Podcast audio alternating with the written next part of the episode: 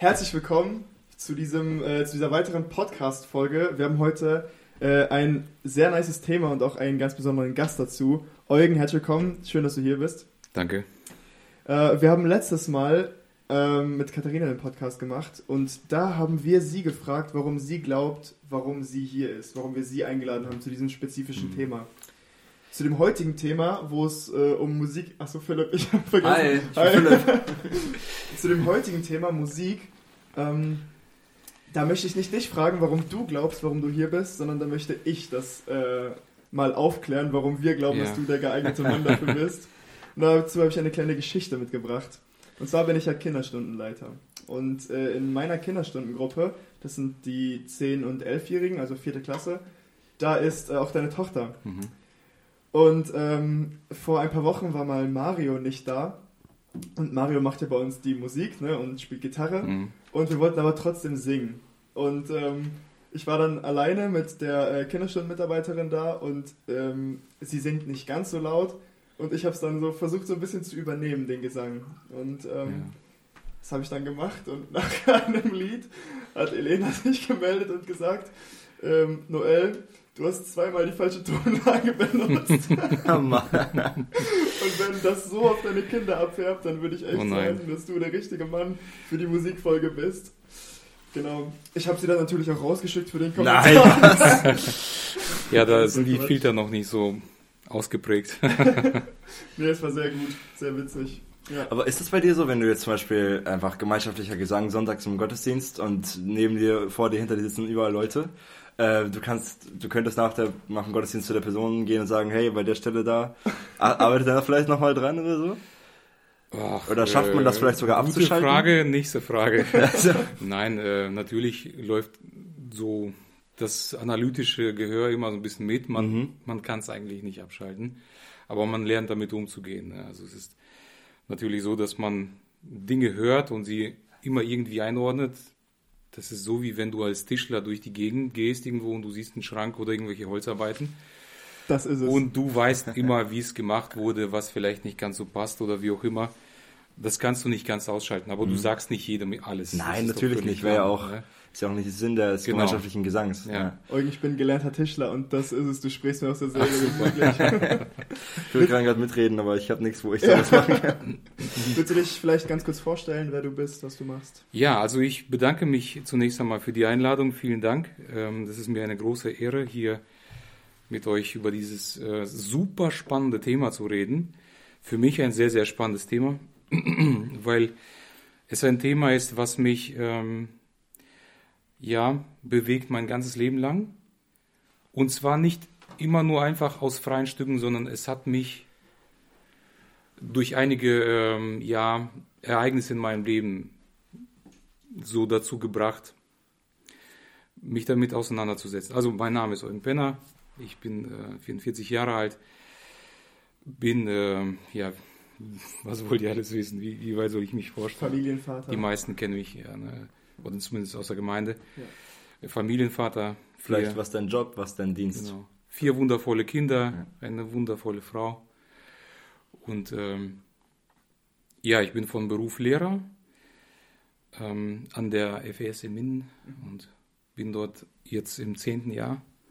Tatsächlich habe ich dieses Jahr das Jubiläum und ähm, habe Musik studiert ähm, in Detmold. Mhm.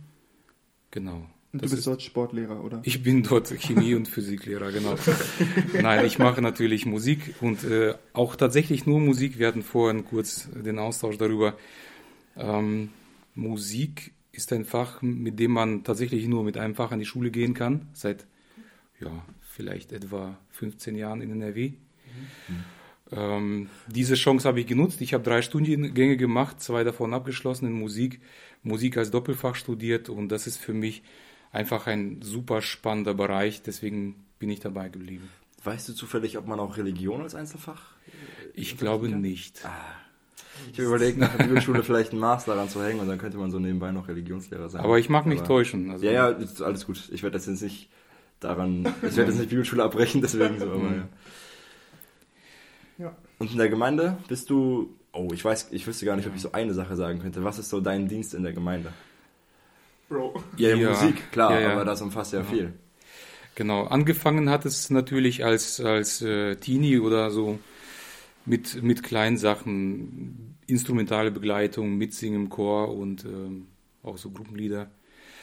Das ging dann weiter. Irgendwann, ähm, als ich dann angefangen habe, Musik zu studieren, kam irgendwann ähm, Chorleitung dazu, die ich dann äh, übernommen habe, also Jugendchorleitung. Das ist jetzt ungefähr 22 Jahre her. Und ähm, Orchesterleitung. Ne?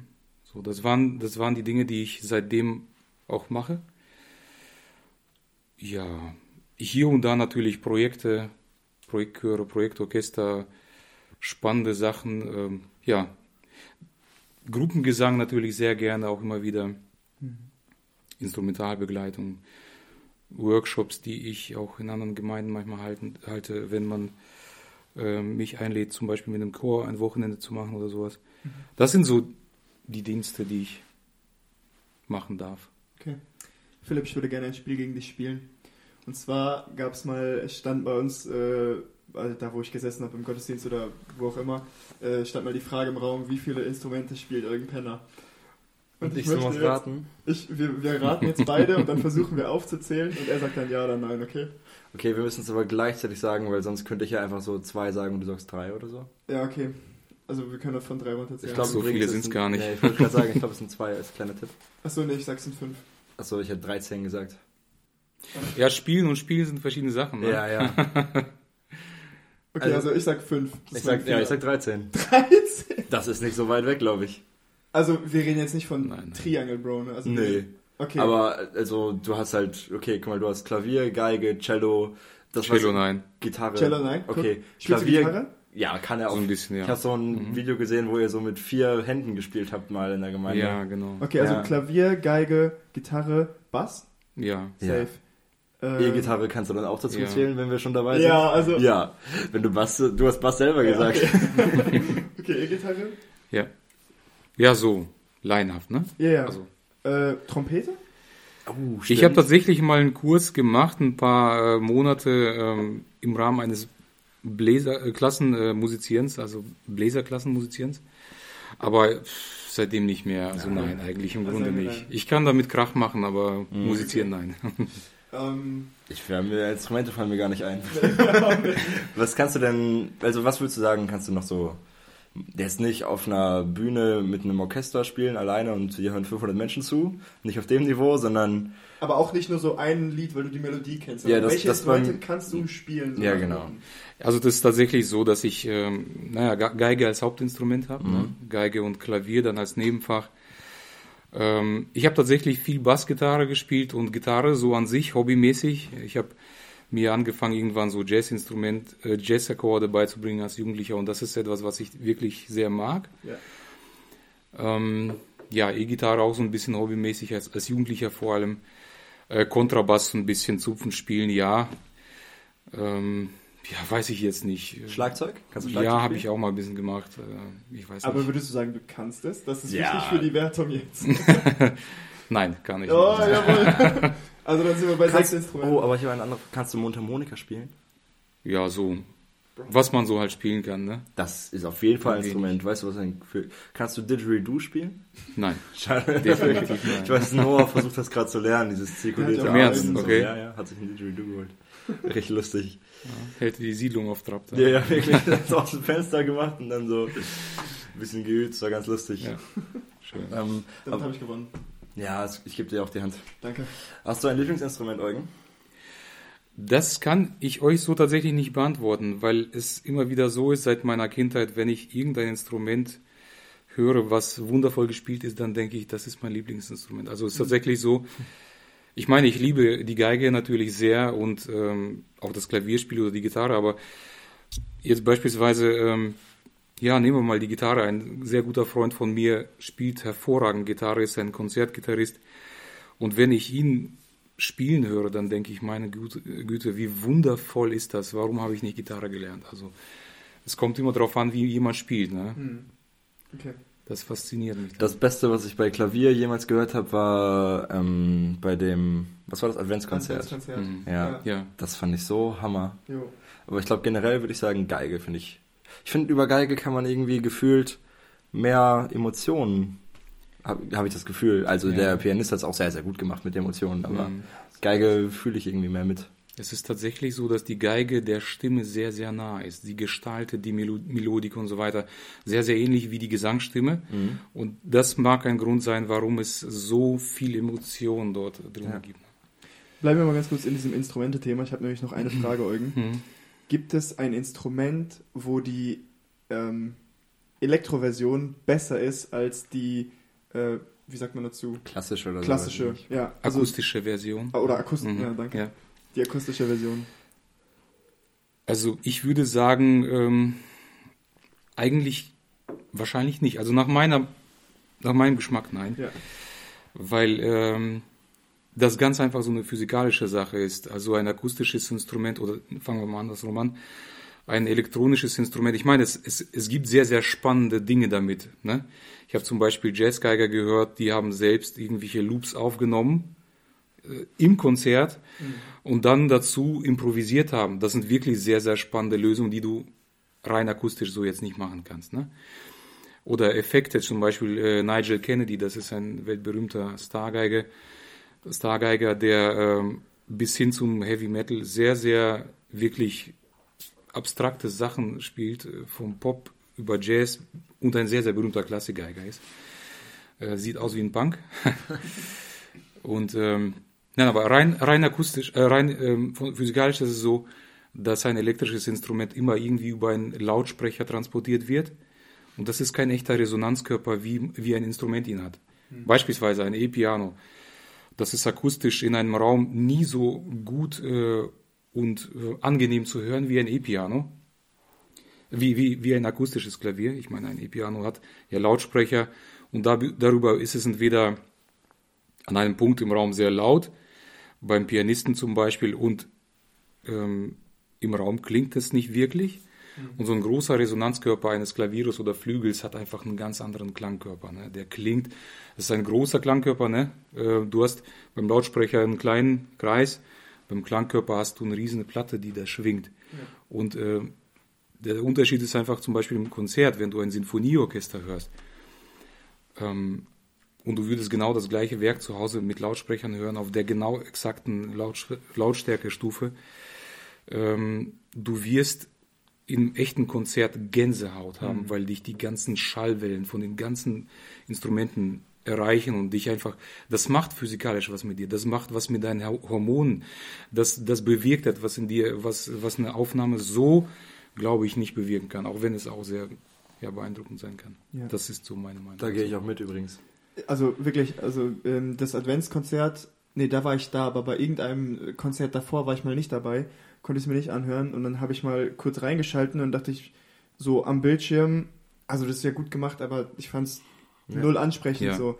Aber als ich dann ähm, da gesessen bin im Adventskonzert, da, da war das war das war heftig. Ich saß auch erste Reihe direkt Mhm. vor dem Klavier. Das war richtig cool. Ja, das ist, war der Thomas Corutti, der ähm, ein unglaublich guter Pianist ist.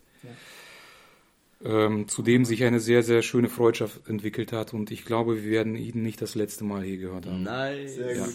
Durch dieses Adventskonzert jetzt? Ja, genau. Oh, da haben wir uns das erste Mal kennengelernt Cool, tatsächlich. Wie lange dauert so eine Vorbereitung für so ein Adventskonzert, wenn du so eine Hm. grobe Wochenzahl Ja. nein, oder sagen wir Arbeitsstunden oder so? Wir haben diesmal tatsächlich sehr wenig Zeit gehabt. Wir haben uns in vier Wochen vorbereitet. Aber normalerweise Boah. braucht man ähm, mehr Zeit. Also es waren einige Dinge auch nicht, noch nicht besonders reif. Das weiß man, äh, wenn man drin ist in der Sache so, aber trotzdem war das für die Kürze der Zeit ein sehr schönes Ergebnis. Ähm, es war übrigens so, dass wir vorher erstmal Absagen hatten bei Musikern und eigentlich kein Orchester auf die Beine bekommen konnten. Ähm, es war zu, zu, zunächst geplant, ein, ein Konzert zu machen mit Chor und, und einem Bläser, Blasorchester, Blechbläsern. Und dann haben halt einige abgesagt. Und äh, einige Wochen vorher habe ich irgendwie gedacht, Mensch, ähm, ein Chorkonzert ohne, ähm, ohne Orchester, nur mit Klaviermusik die ganze Zeit begleitet, das wäre doch irgendwie traurig, weil es gab auch die, äh, die Idee, in einer Kirche in Bielefeld, in einer alten Kirche aufzutreten und in solchen alten Kirchen kannst du mit Klavier nicht wirklich musizieren, weil der Hall ist ziemlich stark und so weiter. Ja, und dann habe ich kurz vorher gedacht, Mensch, ähm, ein Orchester, ein kleines Orchester zusammenstellen und mal schauen, was so geht. Und ähm, aus diesem Projektgedanken ist ähm, dieses Orchester entstanden. Eigentlich eine Idee, die ich schon sehr, sehr lange hatte, aber ich wollte sie noch nicht jetzt umsetzen. Und Gott hat, hat es so geführt, dass ähm, wir tatsächlich sehr darauf angewiesen waren und ähm, die Musiker bekommen haben. Mhm. Und äh, so ist das Ganze zustande gekommen, dass, dass, wir am Ende nicht nur einen Chor und Bläser hatten, sondern auch einen äh, ja, Streicher und somit ein, ein kleines symphonisches Orchester. Ja, das hat wirklich sehr viel Freude gemacht, ähm, das zur Ehre Gottes zu machen. Und vielleicht in diesem Zusammenhang ein kleines ähm, ja, Zeugnis für, für Gottes Wirken. Wir hatten ja in dieser Adventsphase eine Krankheitswelle sondergleichen. Also es waren so viele Leute krank, wie ich das noch nie erlebt habe. Und ähm, bei uns sind so viele Sänger weggefallen, auch sehr ja, tragende, äh, wichtige Leute, die ähm, da sein sollten eigentlich. Selbst beim Konzert ist noch ähm, jemand ausgefallen und direkt dann an dem Morgen auch ins Krankenhaus gefahren, weil, weil die Person noch nie so einen heftigen Infekt hatte, überhaupt keine Stimme hatte und so weiter. Und wir haben noch, wie war das jetzt? Ähm, ich glaube, kurz vorher, eine Woche vorher oder wenige Tage vorher haben wir überlegt, wir müssen das Konzert eigentlich verschieben. Ne? weil so viele krank geworden sind und weil wir uns das gar nicht vorstellen konnten. Haben schon eine Abfrage gemacht, eine Umfrage, ähm, welche Wochenenden denn noch sonst in Frage kämen und so. Ähm, und es war nicht möglich, das zu verschieben. Und dann haben wir gesagt, okay, ähm, wir haben schon sehr häufig erlebt, dass Gott Wunder tut, genau in solchen Situationen, wo wir am Ende sind und wo wir merken, hey, wir können nicht. Nach unserem Ermessen ist das ein Ding der Unmöglichkeit. Ähm, vielleicht so ein wenig wie das Volk Israel, das vorm Wasser steht und sagt, wie geht's jetzt weiter? Ne? Sie müssen halt äh, erstmal die, den ersten Schritt machen und gehen ins Wasser und äh, teilt sich dann das Wasser. So war es bei uns auch. Also wir haben gebetet und in der Generalprobe haben wir gemerkt, das, worauf wir gehofft haben, worum wir gebetet haben, das hat Gott, Gott tatsächlich gemacht. Er hat ähm, so einen Segen geschenkt, ja, es war nicht alles musikalisch, wie, uns, wie wir uns das vielleicht gewünscht haben. Ähm, aber er hat so einen Segen geschenkt, das war einfach ganz klar sein Wirken. Und das war für mich in erster Linie ein Glaubenserlebnis. Das war ein sehr großes Glaubenserlebnis. Cool. Gott stellt einem immer wieder solche Dinge in den Weg ähm, und hilft uns, den Blick auf ihn nicht zu verlieren. Und das ist einfach wunderbar. Warst du gerade da ähm, bei dem Missionsabend? Also was Hansi und Natalia erzählt haben? Hast du es gehört? Ich war tatsächlich gerade nicht da. Ich bin später okay. gekommen. Ja. Ich fand das voll interessant, weil das war irgendwie eine ähnliche Situation wie bei dir. Mhm. Und ich habe mich das schon mal gefragt, ähm, auch beim Volk Israel, ähm, warum lässt Gott diese Ägypter überhaupt Israel verfolgen? Oder mhm. wieso lässt Gott diese Leute krank werden, wenn es am Ende gut wird? Mhm. Und bei Hansi und Natalia war das, ähm, die sollten die letzte Fähre kriegen, die überhaupt fährt. Danach stellt die Fähre ein. Mhm. Ähm, und die haben eine rote Welle von Ampeln gehabt und kamen eine Stunde zu spät oder so. Ähm, und dann hat er die Fähre aber so Umbauarbeiten und die waren das letzte Auto auf der Fähre und so. Mhm. Und warum lässt Gott die nicht einfach drauf fahren? Ähm, und ich finde das voll interessant. Einfach, Gott legt uns so Hindernisse rein, einfach nur damit er die wegräumen mhm. kann und wir mhm. wissen, okay, das ist alles zu Gottes Ehre. Ja, und es ist spannend, dass wir das immer wieder nötig haben. Also ich könnte euch Geschichten darüber erzählen. Meine Fahrt äh, nach Kroatien letztes Jahr, das war ja eine Katastrophe sondergleichen mit den Autos. Ich habe mehrere Autos gewechselt und so weiter. Und genau dasselbe Thema. Gott hat in dieser Situation einfach gezeigt, hey, ich bin da, vergiss nicht, dass ich da bin. ja. Und das tut sehr gut. Wir sind, äh, ich wollte ganz kurz was zu dem Adventskonzert sagen. Ich habe zwei Highlights, die mir noch so richtig hängen geblieben sind. Zum einen war das, ähm, ich weiß nicht, ob das jetzt ein, als Solo galt oder also auf jeden Fall der Klavierspieler. Ne? Mhm. Und der hatte, der hatte ein, zwei Lieder, wo er wirklich so richtig aufdrehen konnte. Und dann das zweite, das Solo von Andrea. Mhm. Boah, das, ja. wenn sie hoch singt, das hat mich, das hat mich umgehauen. Mhm. Das fand ich richtig, richtig gut. Ja. Richtig cool. Das war sehr schön. Ja. Warum Musik studieren? Warum äh, in der Gemeinde Dirigent werden und dafür verantwortlich mhm. werden? Mhm. Ähm, du hättest, also deine einzige Gabe ist ja nicht die Musik. Mhm. Du hättest bestimmt noch andere Sachen machen können. Spannende Frage. Ich habe ja vorhin gesagt, dass ähm, Thema Musik und äh, die Dienste in der Gemeinde oder die Beschäftigung damit äh, nicht immer aus freien Stücken kommt. Ne? Mhm. Also es ist so, ich bin äh, schon sehr früh mit Musik in Kontakt gekommen. Wir haben zu Hause als Kinder immer gesungen. Meine Eltern äh, haben uns ähm, das Lernen eines Instrumentes oder mehrerer Instrumente ermöglicht und dafür bin ich ihnen sehr, sehr dankbar. Ich weiß, dass sie das ähm, ähm, viel gekostet hat. Viel ja, Arbeit und auch natürlich Geld. In den äh, Zeiten damals war das nicht so einfach. Mein Vater ist ein äh, sehr, sehr musikalischer Mensch und ähm, er hat selbst nur wenige Klassenschule beenden äh, oder machen können aufgrund des Krieges. Hat selbst meines Wissens nie ein Instrument gelernt, hatte sich alles selbst beigebracht und ähm, so war es für ihn ein großer Wunsch, uns als Kindern das möglichst ähm, zu ermöglichen. Ja, ich habe dann als Kind äh, Geige gelernt und ähm, alles mitgemacht, was man halt so mitmacht als kleiner Geiger. Ich hatte Menschen in meinem Leben, ähm, die mich in, in verschiedene Sachen hineingezogen haben oder mir die Möglichkeit gegeben haben, den Horizont, den Horizont etwas zu erweitern, Dinge mitzugestalten und zu sehen, wo ich gemerkt habe, einfach, ähm, was für ein großer Rahmen eigentlich da ist. Also meine kleine Welt oder die, der Blick aus meiner kleinen Welt wurde mir ähm, ja durch Gottes Gnade und äh, durch diese Menschen, die er dafür benutzt hat, geweitet. Irgendwann ähm, stellt man sich natürlich die Frage, welchen Beruf machst du? Und Musik war eigentlich immer mein Traum. Nichtsdestotrotz habe ich mir die Frage gestellt, ob ähm, vielleicht ein technischer Beruf äh, das Richtige wäre. Das wäre auch etwas, woran ich Interesse hatte. Ich habe tatsächlich ähm, eine, ähm, eine Bewerbung, also ich habe Bewerbungen bei technischen ähm, so Firmen, also ich habe mich beworben bei Firmen habe auch einen Einstellungstest mal bei einer Bank gemacht, äh, Deutsche Bank 24 in Bielefeld damals, das gab es damals noch. Ähm, habe dort ähm, viele Fragen ähm, beantworten müssen und Tests gemacht und da gab es auch so Fragen, wie überzeugend ich äh, Produkte verkaufen würde, wenn ich selbst nicht so wirklich dahinter stünde. Das ist nur so ein Beispiel und äh, da war ich tatsächlich sehr ehrlich ähm, in der Antwort und möglicherweise war diese Antwort der Grund dafür, weil, dass sie sich später bei mir ganz herzlich bedankt haben für den, die Teilnahme am Test äh, und mir dann viel Erfolg für meine weitere Zukunft gewünscht haben. ja, genau. Aber jetzt will ich das nochmal von einer anderen Seite aufrollen. Und zwar war es so, dass ich mir als Jugendlicher wirklich viele Gedanken dazu gemacht habe und sehr viel gebetet habe darum. Und ich habe ähm, das ist ja so ein Prozess, man wächst hinein, man weiß, man, man weiß nicht gleich, wie fühlt sich das an oder wie, wie, wie gibt man sich ganz hin.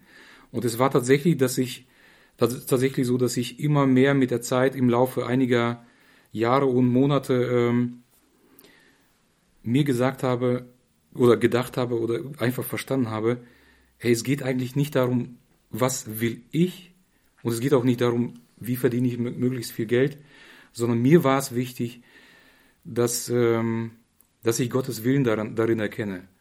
Deswegen habe ich gesagt, Gott, ähm, ich möchte das tun, was du für mich vorbereitet hast. Und ich kann mich wie jetzt noch ähm, sehr gut an die Jugendstunde erinnern. Äh, ich meine, es war Ingo Krause, der bei uns in der äh, Jugendstunde war. Ihr kennt ihn vielleicht, ja? Der hat hier schon mal Vorträge gemacht vor einiger Zeit. Eheseminare, glaube ich, ja. Möglicherweise wart ihr da noch nie dabei. Äh, auf jeden Fall äh, war er dort und ähm, das war ein Schlüsselpunkt, ähm, Schlüsselmoment, diese, diese Jugendstunde. Und da habe ich gesagt, Gott, ähm, also für mich war es der gleiche Stellenwert wie, wie der Schritt in die Mission zu gehen. Ich habe gesagt, jetzt gebe ich es ganz ab. Ganz egal, was du sagst, ich möchte das tun, was, was du willst. Und es war spannend. Äh, ich habe natürlich die Fühler Richtung Musik schon ausgestreckt. Und ähm, in dem Moment ähm, war es so, dass sich viele Türen von ganz alleine sehr schnell geöffnet haben. Beispielsweise ähm, hatte ich ähm, Unterricht in Detmold bei einem Professor privat und ich hatte kein vernünftiges Instrument und äh, eine gute Geige zu finden für einen akzeptablen Preis für einen arbeitslosen Schüler, das ist nicht so einfach. Und es war so, dass er mir ein Instrument geschenkt hat. Und das war, das ist das Instrument, was ich immer noch spiele, ein sehr, sehr schönes, wertvolles Instrument. Das war schon für mich so ein, so, so ein Punkt, wo ich dachte, hey, das, das muss ein Wink äh, Gottes sein. Und ähm, dann war es so, ja, wir haben doch vorhin über diese Punkte gesprochen oder diese Dinge, die Gott uns immer wieder in den Weg gelegt. Ich habe mir einige Wochen vor der Aufnahmeprüfung in Detmold den kleinen Finger an der linken Hand gebrochen, beim Fußball. Und das ist eigentlich äh, sehr, sehr ungünstig, ja, weil äh, die Aufnahmeprüfung in Detmold an der Musikhochschule ist eigentlich äh, etwas recht Anspruchsvolles. Damals zu der Zeit war es eher wahrscheinlicher, dass man sie nicht besteht. Und ich hatte mich tatsächlich nur in Detmold beworben, weil ich dachte, entweder Gott will es oder er will es nicht. Und äh, ich habe drei Wochen vor der Aufnahmeprüfung den Gips wegbekommen, habe wieder angefangen, wie irre zu üben. Und ähm, ja, Gott hat diese Tür geöffnet und somit war für mich der Weg ganz klar. Es war nicht meine Entscheidung, für mich war es ein klarer ähm, Weg, den Gott mir geöffnet hat. Deswegen habe ich mich schon mal beruflich damit auseinandergesetzt und ähm, ja, meine größte Motivation dafür ist eigentlich so gesehen eine geistliche, immer schon gewesen. Mir war es wichtig, ähm, ja, Jugendliche und Menschen allgemein, Kinder zum Lob Gottes heranzuführen in, in, im, im, Musikbereich, ne? also im Bereich von Musik, sei es instrumental oder vokal.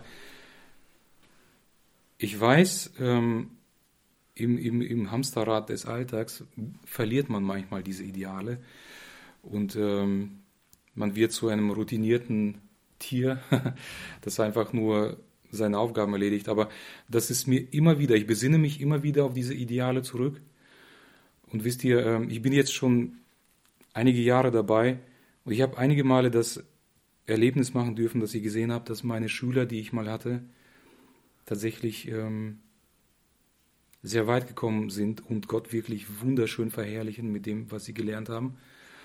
Und das erfüllt mich ähm, auf eine, ja, auf eine positive ähm, Art mit Stolz. Ich, ich, ich gebe diese, das weiter. Ich will nochmal den Bogen zurückschlagen. Dieser Weg, den Gott mir da bereitet hat, ähm, Menschen benutzt hat, um mir Dinge zu ermöglichen, äh, mir die Sicht zu öffnen, mir Dinge äh, gegeben hat, die ähm, diese Dinge, ähm, die kann ich auch weitergeben. Und das ist so gesehen ähm, ja meine, meine Motivation für diesen Job, ähm, ja mich einzusetzen, wo Gott mich gebraucht. Ich will auch dazu sagen, es ist nicht immer so, dass man einfach nur heiß drauf ist, manche Dinge zu machen. Es ist es ist eine harte Arbeit, ein Dienst ähm, über viele Jahre konsequent zu machen. Man geht da nicht immer äh, froh und jauchzend hin. Es gibt durchaus Zeiten, was weiß ich, Bau, Bauzeit bei mir zum Beispiel oder Referendariat. Das sind so Zeiten, da muss man sich die äh, Zeit aus dem Fleisch schneiden. Spannend dazu muss ich auch unbedingt dazu sagen, je mehr diese, ähm, oder wie soll ich sagen, je schwieriger es war, die, sich diese Zeit äh, zu nehmen, je weniger Zeit man eigentlich dafür hatte, je mehr Aufgaben man sonst noch zu erledigen hatte, desto größer war der Segen. Und das ist eine Erfahrung, die wünsche ich jedem. Die möchte ich nicht missen. Ich mhm. vermute, ihr habt sie auch alle schon mal gemacht. Gerade als Musiklehrer, also an der, an der Schule einerseits, aber andererseits auch, weil du jetzt als Person so sehr für dieses Thema brennst, auch in Bezug auf dein, auf dein Glaubensleben, ähm, ist es nicht manchmal voll schwer, ich stelle mir das gerade in der Schule vor, ähm, wenn du von dieser Begeisterung etwas weitergeben willst mhm. und die Blagen, die da sitzen, checken das nicht und die haben gar keinen Bock, da jetzt wieder irgendwas über Musik zu hören und interessiert mhm. das gar nicht, das ist nicht teilweise voll schwer, wenn die das so dein Lebensinhalt oder ein Stück deines mhm. Lebensinhalts so mit Füßen treten. Ich stelle mir das richtig schwer vor, wenn du gerade so selber dafür brennst. Ne? Ja. Es gibt diese Momente, ja. Es gibt diese Momente, aber das Spannende ist, und ähm, das ist ja im Grunde ähm, stelle ich in solchen Momenten natürlich auch mir selbst die Frage, äh, wie bekomme ich die Aufmerksamkeit der Schüler für dieses Thema? Mhm. Und es gibt immer wieder, also ich finde es einfach spannend, mit jungen äh, Leuten zu arbeiten Und ähm, natürlich gibt es Themen, wo, wo, wo, wo es weniger spannend ist, aber es gibt doch auch immer wieder äh, sehr, sehr lebensnahe Themen im Bereich der Musik, die vor allem eine, eine ähm, Verknüpfung auch zum Glauben ermöglichen. Und da wird es spannend, ne? Mhm. wenn man zum Beispiel über äh, Musik und Werte spricht. Lass uns darüber sprechen, bitte. Okay. Ja, das ist ein, das ist ein heißes Thema. Aber rede erstmal deinen Satz zu Ende, den du gerade sagen wolltest, also auf den Job bezogen. Wie fühlt sich ja, also, an? Es ist in der Schule so, man hat mit sehr vielen jungen Leuten zu tun und es gibt so verschiedene Kinder. Es ist, mich reizt einfach der, der Umgang mit den Kindern an sich mhm.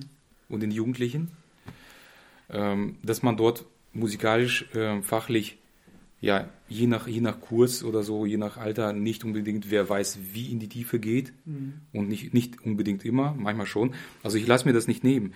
Ich bohre sehr, sehr gerne auch mal in die Tiefe, weil ich finde, gerade da, wo Schüler so äh, ein wenig Einblick in die Tiefe bekommen, da ist eigentlich Begeisterung möglich, weil sie da ähm, so etwas wie Erfolgserlebnisse erleben können, weil sie merken, hey, ich weiß, wie ich ein Lied von C-Dur nach G-Dur transponiere oder irgendwo anders hin oder aus Das ist eben auch leicht. Also, ja, natürlich.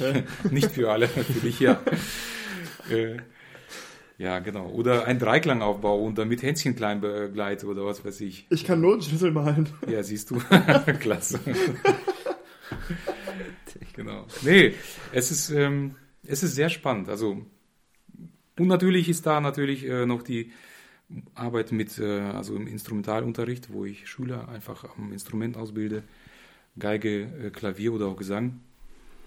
Das ist etwas, was auch sehr, sehr viel Freude macht. Ne? Hast du meinen Bruder unterrichtet? Ja, tatsächlich. Ach, cool. Dein, Bennett hat äh, mal ben, Geige gelernt. Bennett, dein Bruder. Ja. Das war ist schon lange her, aber der war mal bei mir. War ein ja. sehr guter Schüler.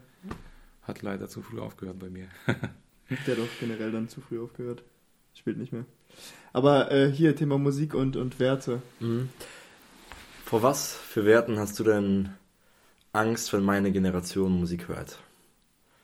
Also ich habe überhaupt keine Angst vor Werten, muss ich dazu sagen. Ähm, oh, okay, darf ich da kurz einhaken? Ja. Weil ja. wenn ich an Musik und Werte denke, dann fallen mir ein Haufen schlechter Werte ein, die durch Musik vermittelt werden können.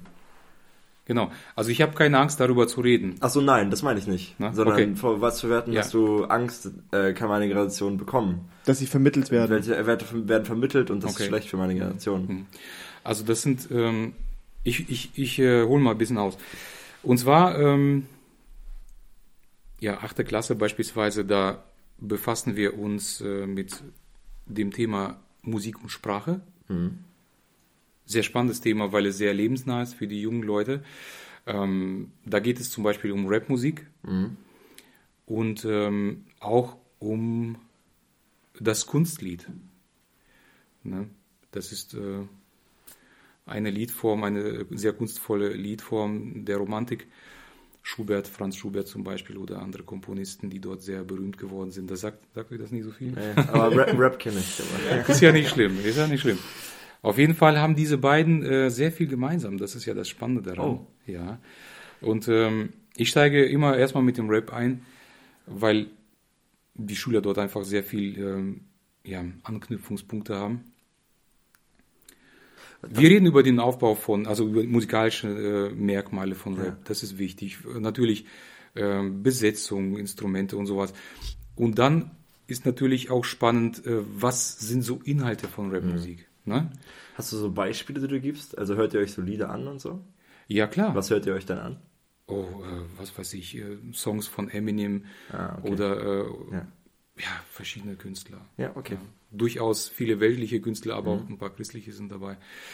Ähm, ja, und dann ähm, ist es spannend, wenn wir über die, die inhaltlichen äh, Fragen reden. Also zum Beispiel ähm, Ursprung ähm, der Rapmusik, ja, USA, Unterdrückung der schwarzafrikanischen äh, Bevölkerung ne?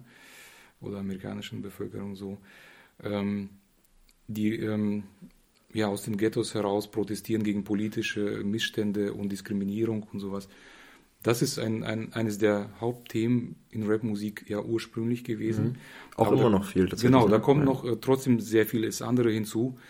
Ähm, durchaus auch sehr unmoralische Dinge wie äh, sexuelle äh, Dinge oder Gewalt, äh, Drogenmissbrauch mhm. und Konsum und so weiter. Äh, ja, dann, dann reden wir irgendwann, wenn wir das einfach mal thematisiert haben und anhand der Beispiele, die wir gehört haben, die die Schüler vorgestellt haben, also die stellen die Künstler vor und ein paar Songs von denen, äh, dann reden wir über Werte, über biblische Werte. Das ist dann so eine Hausaufgabe meistens. Ähm, die Schüler notieren dann einfach mal biblische und christliche Werte. Einfach mal drauf los. Viele fragen sich erstmal, was hat das mit Musik zu tun? Und das ist ja das Spannende daran. Ganz viele Menschen äh, ich, ich würde sogar vermuten, die meisten Jugendlichen und wahrscheinlich sogar gar nicht so wenige erwachsene Menschen ähm, sehen diesen Zusammenhang nicht. Sie denken, ja, ist doch Musik, also ähm, wertneutral. Und das ist definitiv nicht so, nach meiner Meinung. Ähm, und schau mal, wenn man, wenn man dann diese Werte gegeneinander, gegenüberstellt, die Werte, ähm, ganz egal, ich äh, will das jetzt nicht auf Rap ähm, mhm. ein, eingrenzen. Aber es ist ein gutes Beispiel. Allgemein. greifbar. Ja, genau. Es ist sehr greifbar. Ähm, aber auch andere Musik. Es kann auch eine Oper äh, der Romantik sein, die vielleicht sehr unmoralische Dinge äh, transportiert.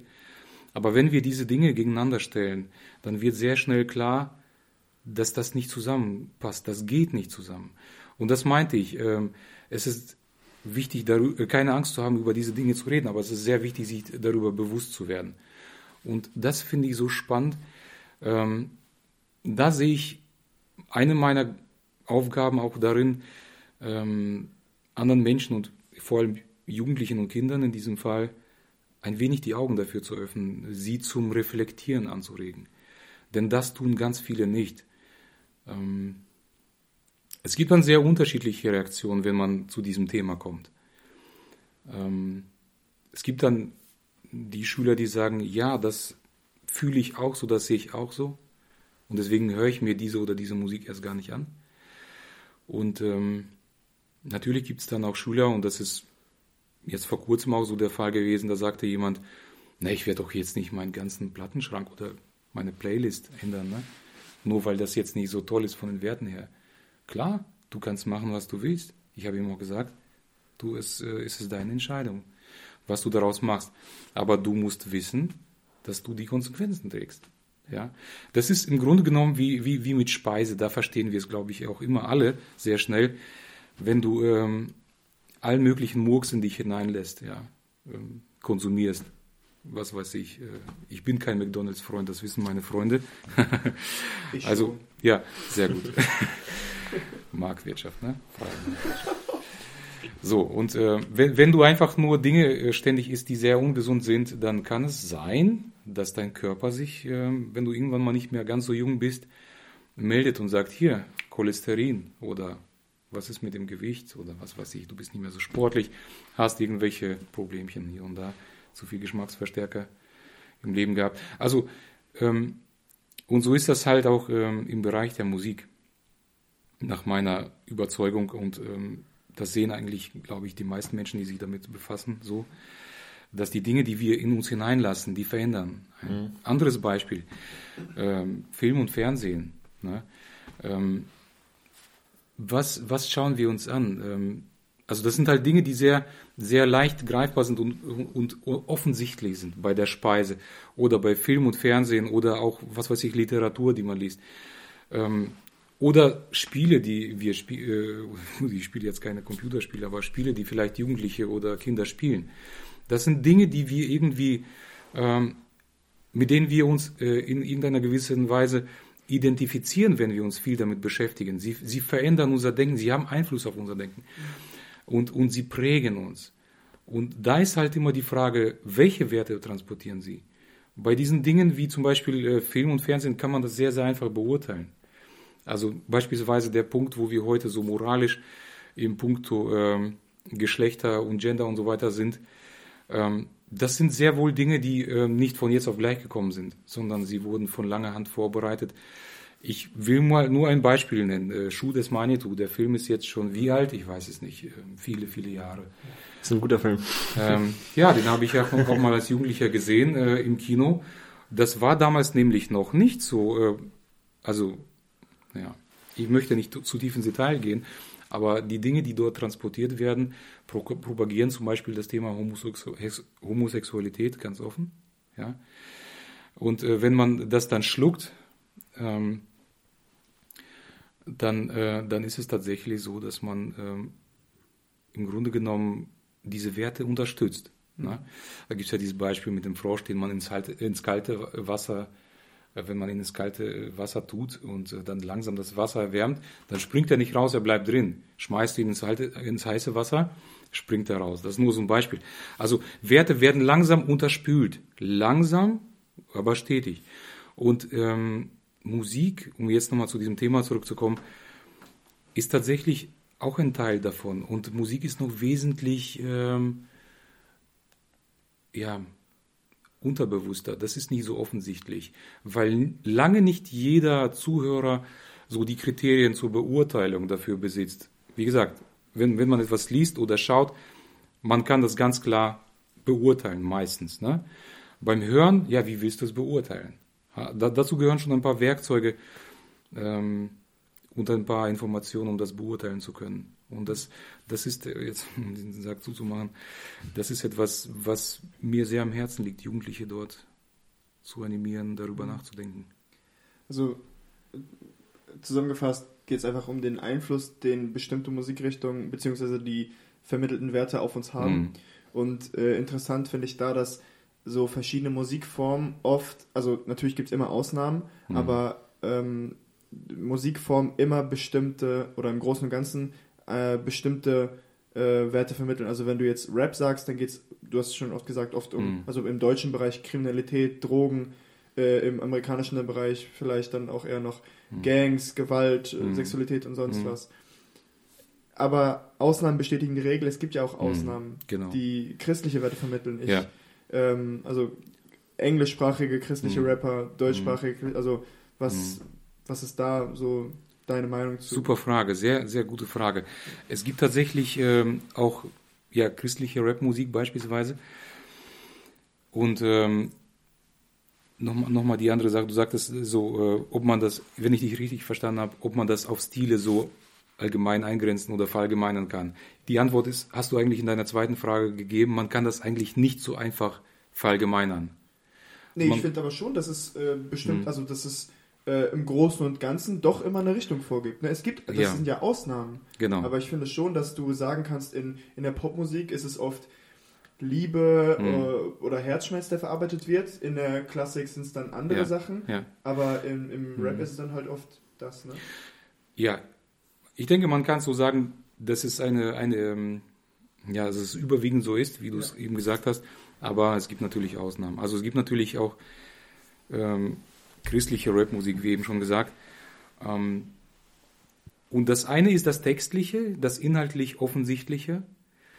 Ähm, und ich kenne auch äh, christliche Rapmusik, die wirklich sehr, sehr gute Werte vermittelt. Die andere Seite für mich als Musiker ist die rein musikalisch praktische oder handwerkliche Herangehensweise. Nehmen wir dich mal als Tischler. Du hast, ähm, du hast ein Auge für Holzarbeiten. Du schaust dir den Schrank an und sagst, okay, der ist richtig gut gemacht. Tolle Arbeit, gut geplant, durchgeführt, kunstvoll gemacht. Ja? Stichwort kunstvoll gemacht. Ähm, auch Rapmusik Beispielsweise, also ich möchte mich eigentlich gar nicht so auf das Thema oder auf diesen äh, Stil äh, festbeißen, aber nehmen wir das mal. Er hat sehr kunstvolle Elemente manchmal, also beispielsweise das Sprachliche. Ja. Ähm, ja, genau, das ist, das ist ja schon, das kann nicht jeder machen. Ich hatte übrigens mal einen Schüler in Detmold, der hat bei mir Gesangsunterricht genommen. Der ist Rapper damals schon gewesen und ist jetzt einer, ein sehr bekannter äh, Rapper im christlichen Sektor. Wie heißt der? Ähm, Vorname weiß ich nicht, aber Nachname Funk soweit ich weiß. Oh, aber weißt du, wie sein Rappername ist? Hm, kann ich dir jetzt nicht sagen. Ja, das ist schon lange her, aber er hat mal bei mir äh, Unterricht genommen, war sehr spannend mit ihm, ähm, stimmlich zu arbeiten. Und ähm, also das, das, die andere Seite, abgesehen vom, vom rein sprachlichen, inhaltlichen, ist die musikalische Seite. Und ähm, da ist die, ja, die typische Rapmusik, sag ich mal, nicht unbedingt musikalisch das, das Kunstvollste. Ne? Nee. Also das setzt kann sich, schon damit anfangen. da eigentlich. setzt setzt sich jemand hin, der ähm, sprachlich einfach ähm, sehr versiert ist und so weiter, baut ein paar Loops zusammen, ein paar Samples zusammen. Das, natürlich gibt es auch dort sehr kunstvoll gemachte Sachen. Das will ich nicht abstreiten. Ne? Aber es ist eben für ein, äh, ja, für jemanden, der vielleicht selbst sein ganzes Leben lang äh, praktisch Musik macht, nicht unbedingt das Spannendste. Und ähm, aber es ist nicht so, dass ich mir keinen Rap-Song anhören würde. Ich finde auch dort gibt es oder auch in populärer Musik gibt es Musik, die wirklich sehr, sehr hochwertig gemacht ist. Wirklich sehr hochwertig gemacht ist. Ich möchte jetzt keine Künstler nennen, äh, um da irgendwie Werbung zu machen, aber es gibt sie. Und es gab sie auf jeden Fall. Äh, Einige leben nicht mehr. Nein. Ähm, aber spannend, und, und das will ich äh, auch nochmal dazu sagen, ist, ähm, die Bibel sagt sehr, sehr viel zum Thema Musik.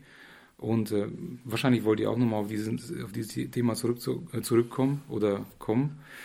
Ähm, und immer wenn die Bibel irgendwas zum Thema Musik sagt, äh, ist es meistens ähm, äh, in dem Wortlaut, dass es, dass es kunstvoll, geistreich und schön sein soll. Mm, Ist natürlich auch Definition schön, ne? hat mit der eigenen mit der eigenen Biografie, mit der Sozialisation, mit dem eigenen Geschmack zu tun. Das ist ein super spannendes Stichwort Geschmack. Was ist Geschmack überhaupt? Ne? Ähm, ja, wo fangen wir an? Ja, man kann sich ja auch für die Kunstform, ähm, wenn wir jetzt auf beim Thema Rap bleiben, ähm, dafür auch begeistern. Ne?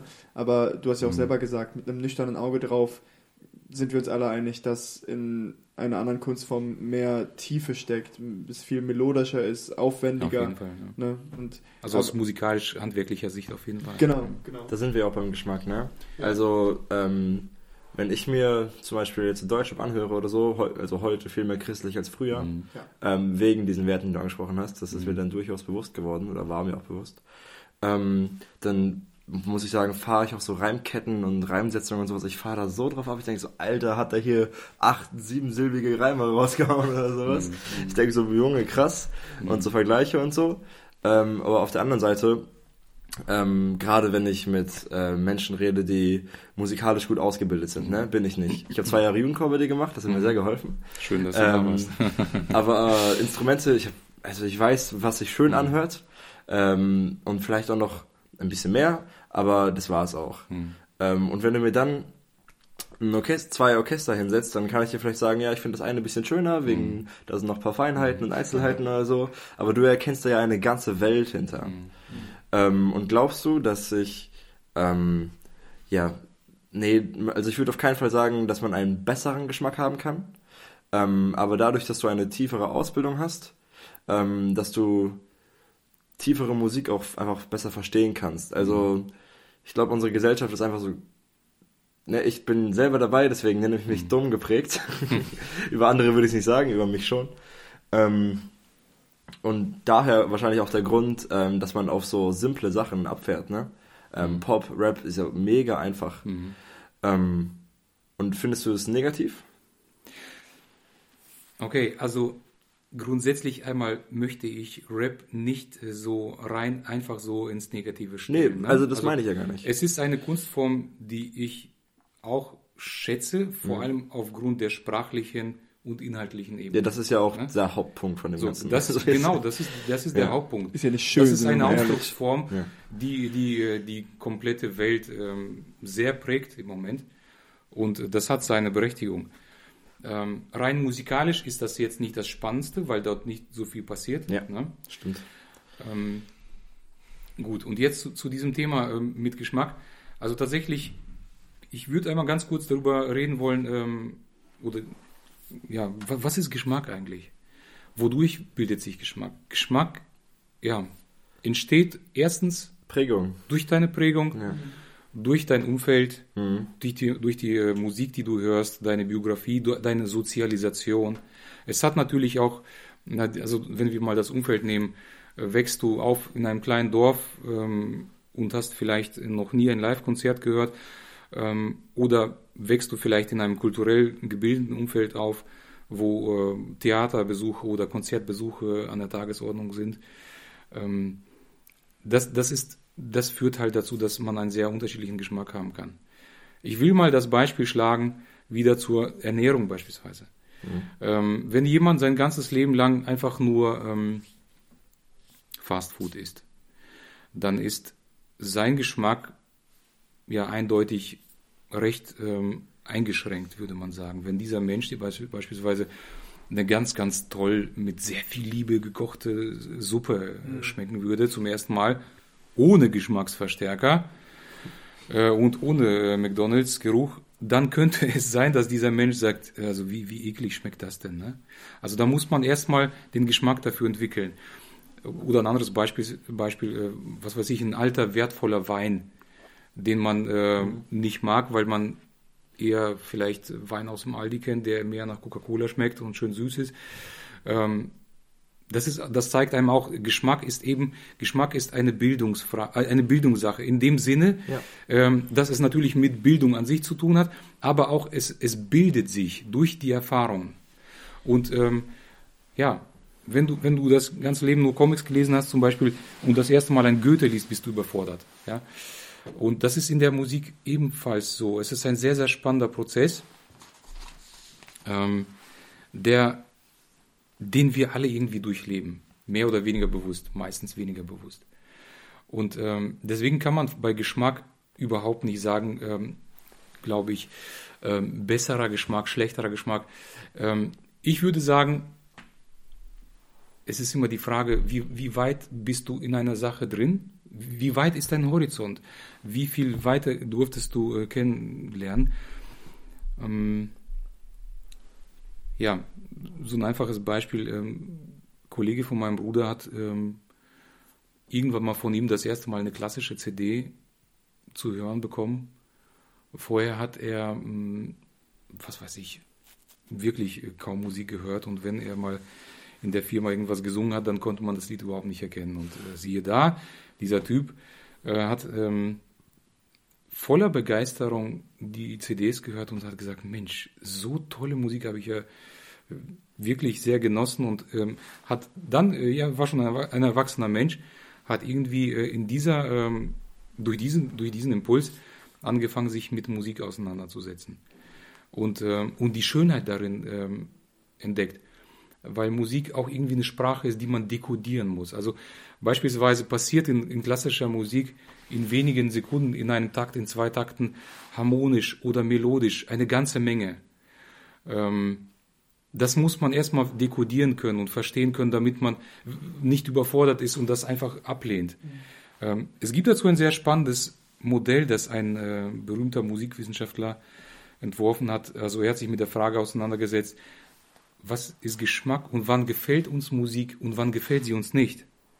Und er hat dazu so ein mathematisches Modell entworfen durch viele Untersuchungen. Und er sagte, ähm, also im Grunde genommen haben wir sowas wie einen Rechner, der die ganze Zeit analysiert. Und entweder ist es Plus oder Minus. Ja, ähm, das heißt, wenn du Schallereignisse hörst, du hörst Musik, und du kannst diese Musik oder das, was du hörst, irgendwie verstehen. Du kannst es einordnen. Du kannst zum Beispiel eine Melodie hören und du stellst, kannst dir vorstellen, wie es weitergeht und deine Einschätzung trifft tatsächlich zu. Das heißt, du hörst voraus und du denkst, so wird es weitergehen und es geht tatsächlich so. Stimmt, ne? kennt man bei so Kirchenliedern oft, wenn genau. man es nicht gehört hat. Ja. Aber auch bei Popmusik, ja, ne? ja. ganz häufig. Denkt man, hey, das kenne ich irgendwie oder äh, kommt mir bekannt vor, auch wenn ich es vielleicht noch nicht gehört habe. So, und das ist dann sozusagen der Bereich, der, der für Plus steht. Ähm, Dinge, die man einschätzen kann und die man versteht. Der andere Bereich ist äh, der, den du hörst und du kannst irgendwie, irgendwie nicht wirklich voraushören. Du denkst, es wird gleich so gehen, aber es geht anders weiter. Also Schallereignisse, die du nicht einordnen kannst und die überraschend sind. So, und wie überall im Leben kommt, kommt es auf die Mixtur dieser beiden Gegensätze an. Und äh, er sagte damals, es mag sein, dass ich mit der Zahl mich jetzt etwas täusche, aber dass der, der, der, die Mischung von ungefähr 67% plus und äh, 33% minus so das Optimum ist. Also das heißt, du hörst irgendeinen Song, ein Stück, ein Lied und ähm, der, der Anteil von Bekanntem und Verständlichem liegt bei etwa 67% der Anteil von Neuem und Überraschendem bei 33 Prozent. Das sind Dinge, das, sind, äh, das ist so der Zustand oder die Mischung, das Verhältnis, wo dein Interesse gewirkt, geweckt wird. Wenn du Musik, Musik hörst, und das hat jeder von uns schon mal erlebt, äh, wo du am Anfang sagst, wow, super, gefällt mir total, sehr gut, ähm, Begeisterung auf den ersten Moment. Und du hörst diese Musik vielleicht in einer Woche nochmal, du hörst diese Musik immer wieder und nach einiger Zeit denkst du, hm, begeistert mich nicht mehr so. Weil man es kennt. Genau, weil man es kennt und weil der, Ja. das Optimum schon ganz am Anfang da war, so äh, erklärt er das, und weil es dann in die andere Richtung umschlägt. Ja. Das heißt, zu viel Bekanntes, zu viel Vorhersehbares, es fängt an, dich nicht mehr zu interessieren, Stimmt. zu langweilen. Das merke ich sogar, wenn ich so, äh, bleiben wir bei Rapmusik, wenn ich so Lieder höre ähm, und die Reime sind sehr einfach. Mhm. Und ich kann dir sagen, in drei Zeilen sagt er dieses Wort und dann sagt er dieses Wort. Das ist sehr langweilig, man Mhm. interessiert sich nicht dafür. Ja. Das Mhm. stimmt mir zu. Ich finde es, ich finde es übertrieben unbefriedigend, wenn ich in der Kirche ein Lied mitsinge, was ich zum ersten Mal mitsinge. Mhm. Und ich denke mir, okay, jetzt muss dieser Ton kommen, es kommt ein komplett anderer. und ich kann so intuitiv gar nicht mitsingen. Ja. Es gibt so ein Ja, paar Lieder. ja. Ich finde das richtig unbefriedigend. Genau das ist der gar Punkt. Ja. Und da gibt es halt die Erfahrung, du hörst etwas das erste Mal, Musik, und du denkst, hm, uninteressant. Du hörst es in einem Jahr wieder. Und dann vielleicht immer wieder mal und du denkst irgendwann, hey, die Musik hat etwas. Sie fängt an, dich zu interessieren. Und was ist in dem Moment passiert? Ähm, dein Ohr hat sich weiterentwickelt. Du hast ähm, aus wenig Plus mehr Plus bekommen. Vielleicht hattest du am Anfang 40, weiter unter dem optimalen Verhältnis, aber dein Verhältnis hat sich nach oben hin verbessert. Das heißt, du kannst das, was du hörst, besser verstehen und einordnen und du näherst dich dem Optimum. Und nochmal jetzt, um die, zu dieser Frage des Geschmacks zu kommen. Ähm, je weiter du dein, deine Fähigkeit, Schallereignisse zu verstehen und einzuordnen verstehst, äh, entwickelst, je weiter du diese Fähigkeit entwickelst, ähm, desto weiterentwickelt ist praktisch dein Geschmack. Also man kann über Geschmack herrlich streiten, ne? sagt man ja so. Aber im Grunde genommen ist es so, dass Menschen, die mit einem sehr ähnlichen Horizont miteinander über Musik reden, ähm, weniger streiten über, über Musik, sondern einfach, natürlich gibt es dort Vorlieben innerhalb dieses, äh, dieses, dieses Überblicks, den man vielleicht in diesem Bereich hat. Aber es ist so wie, ähm, wie wenn man einen Überblick über bestimmte Literatur hat, dann redet man über diese Literatur. Aber es, der Streit ist dann definitiv ähm, nicht mehr so, ja, wie, wie wenn man, ähm, ja, wie soll ich sagen, also wenn man einfach nur den Geschmack als Hauptargument und als Totschlagargument nutzt und sagt, mein Geschmack ist das, äh, der, der Mittelpunkt äh, Ja. des, äh, des Systems, der Welt und alles andere ist doof. Ne? Und man kann Also- sich dann einfach für die Kunst begeistern, egal ob man Genau. das jetzt, äh, ob das jetzt die Vorliebe von einem ist oder Richtig. nicht, aber man kann sich Ja. einfach für die Kunst dann begeistern. So ist es ja. Ich habe eine Mhm. heikle Frage dazu. Mhm. Ähm, also aus den ganzen Sachen kann man ja etwas Wunderschönes ableiten. Und zwar ähm, sind wir in einer Gemeinde. Und das bedeutet, wenn wir ähm, unterschiedlichsten Geschmäcker, ne? Mhm. Ähm, und das bedeutet auch, dass ähm, du, ich weiß nicht, ja, es gibt bestimmt wenig andere, die auch so eine Ausbildung haben wie du, aber du hast schon eine sehr, sehr weit fortgeschrittene musikalische Ausbildung. Ähm, und auch einen anderen Geschmack wahrscheinlich als viele aus der Gemeinde. Mhm. Jetzt kann man ableiten, okay, ähm, ich will das ganz plump und extrem vergleichen, damit, äh, das, damit das sehr gut Mhm. rüberkommt. Mhm. Ähm, auf der einen Seite haben wir. Ne, ich nehme einfach, wie es ist. Äh, man hat moderne Worship-Musik, Ja. wie sie neue Kirchen auch verkörpern. Ähm, so ICF, ähm, was fällt in einem Ecclesia, Hillsong und Mhm. so weiter, die Musik. Äh, die Band lassen wir mal außen vor. Ähm, einfach nur die Musik. Und ähm, es gibt immer natürlich noch, ähm, ich will es nicht alte Musik nennen, ich will es klassische Musik nennen. Im Sinne von, ja, ich glaube, man weiß, was ich mit klassischer Musik Traditionelle meine. Musik Traditionelle meinst du, ne? Musik ist gut, ja. Ist ja keine klassische Musik in dem Sinne, Ja, ja, sondern aber- das ist traditionelle ja, genau, das ist, Glaubenslieder, das meinst ist ein ne? guter Begriff, ja. Mhm. Ähm, ähm, glaubst du, dass, ähm, also dass auch da, wie wir es gerade beim Rap hatten, diese moderne ähm, Worship-Musik, ähm, dass das auch eine Sache ist, ähm, die man so interessant findet, weil man eben nicht so weit fortgeschritten ist in seinem musikalischen Verständnis. Bei mir ist das so der Fall. Mhm. Ich habe gerade schon bei Rap erzählt, ich habe nicht so die Ahnung von ähm, hochqualifizierter Musik, nenne ich es mal. Ich mhm. weiß, dass es gut klingt. Ähm, mhm. Und ich bin voll zufrieden dann, wenn ich in der ICF bin und einfach ein Lied singe, wo der Text passt, ähm, auch die Melodie natürlich auch schön ist und ich Gott mhm. damit preisen kann. Aber auch wunderschön, wenn man hier in so einem Adventskonzert sitzt und man bekommt mhm. so heftigen Lobpreis für Gott zu hören. Mhm. Ähm, wie schafft man es da so, eine Mitte zu finden? Weil du willst ja beides bedienen in einer Gemeinde. Genau. Das ist eine sehr spannende Frage im wahrsten Sinne des Wortes. Ähm, deine Frage war. Es gibt beide Ziel, es gibt, glaube ich. Wie, wie wird man mit diesem Spagat ja, fertig? Es gibt ne? so ein Spektrum mhm. an Zielgruppe und mhm. also für mich ist, glaube ich, bei den meisten Sachen in der Gemeinde und auch bei Musik das Ideal die Mitte. Mhm. Ähm, siehst du das auch so? Oder wie kriegt man, oder wenn du es so siehst, wie kriegt man die Mitte auch hin? Also ich, ich, das ist ein Thema, was mich seit meiner äh, frühen Jugendzeit ähm, sehr, sehr beschäftigt, weil ich dazu schon sehr, sehr viel Unstimmigkeiten erlebt habe. Nicht, ja, nicht in klar. dieser Gemeinde, vor allem in anderen Gemeinden. Ähm, aber das ist ein wirklich sehr, sehr spannendes Thema. Ich glaube, ähm, dass das Thema sehr, sehr unterbelichtet ist, dass man viel zu wenig darüber spricht und reflektiert und sich Gedanken macht. Also das Thema ähm, hat sehr viel damit zu tun, dass ähm, also, oder ein wichtiger Faktor für diese Frage ist, wie funktioniert Musik eigentlich wirkungsweise in der Gemeinde? Wozu hm. machen wir die eigentlich? Also, wenn ja? du mich fragen würdest, würde ich sagen, zu Anbetung Gottes, ja. Lobpreis Gottes, mhm. Hinleitung zur genau. Anbetung. Sehr gut, ja. genau. Also, äh, Kolosser 3, Vers 16 zum Beispiel, ne? Ähm, oder Epheser, nehmen wir Epheser 5, 18 und 19, werdet voller Geistes indem ihr geistliche Lieder, Psalmen und Lobgesänge äh, mhm. singt. So jetzt nicht. Ja. Äh, das ist bei diesem, ihr sollt euch nicht betrinken, sondern werdet voller Geistes. Genau, genau, das ist diese, diese Stelle. Super spannend, weil es zeigt an dieser Stelle, das ist nur eine von vielen, vielen Bibelstellen, ja.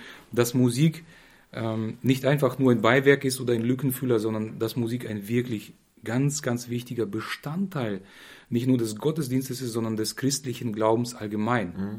Wenn wir uns mal anschauen, wie viele äh, Aussagen es dazu in der Bibel gibt, sei es in den Psalmen im Alten Testament oder auch im Neuen Testament. Ähm, Paulus, als er im Gefängnis sitzt zum Beispiel, fängt an zu singen und Gott nutzt genau diesen Moment und lässt die, die Fesseln zerfallen. Oder auch andere Momente. Ähm, das wusste ich gar nicht. Voll cool. Ja. Paulus gesungen hat.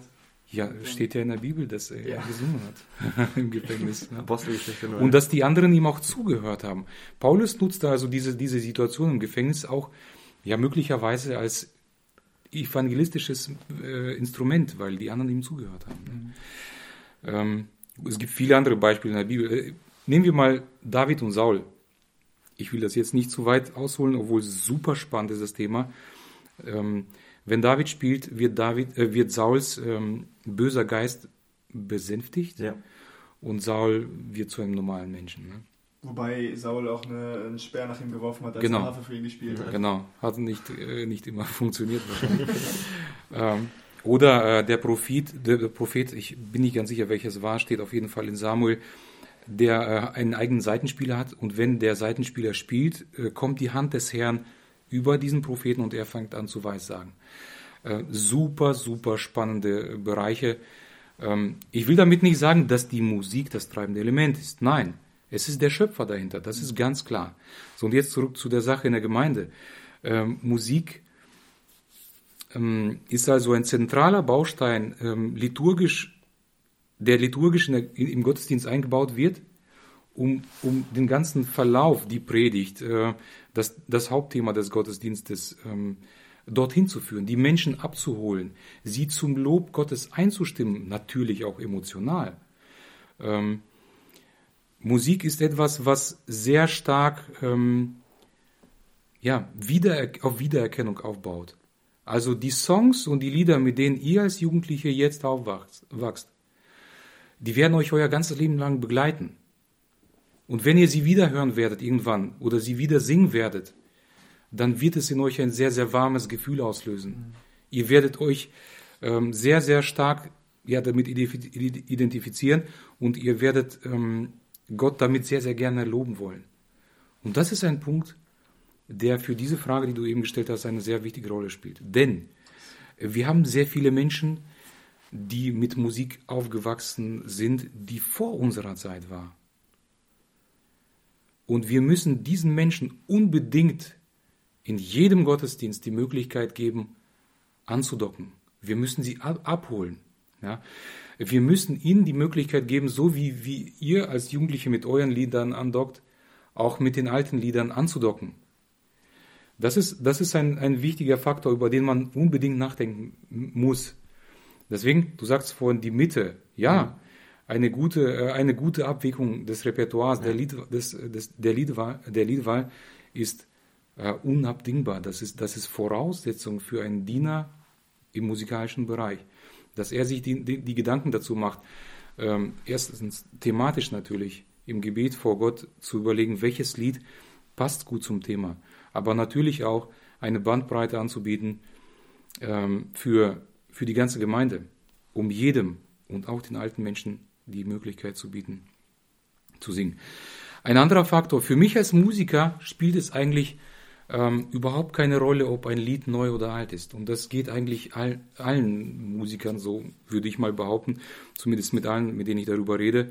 Äh, man unterscheidet viel mehr ähm, zwischen gut und vielleicht weniger gut mhm. qualitativ, jetzt rein vom musikalischen Aspekt ja. her, von der Melodik, von der ähm, ja, Harmonik und so weiter, also musikalische Merkmale. Äh, den Inhalt, natürlich, der Inhalt, den, der sollte gut sein. Das, das lassen wir mal außen vor, beziehungsweise das sollte selbstverständlich sein, vorausgesetzt sein. Ähm, und hier, hier kommt ein interessanter Faktor ins Spiel. Man spricht in der Musikgeschichte von, von diesem natürlichen ähm, ähm, Filter der Zeit. Also man sagt, Musik, die 50 bis 100 Jahre übersteht, die ist tatsächlich sehr gehaltvoll.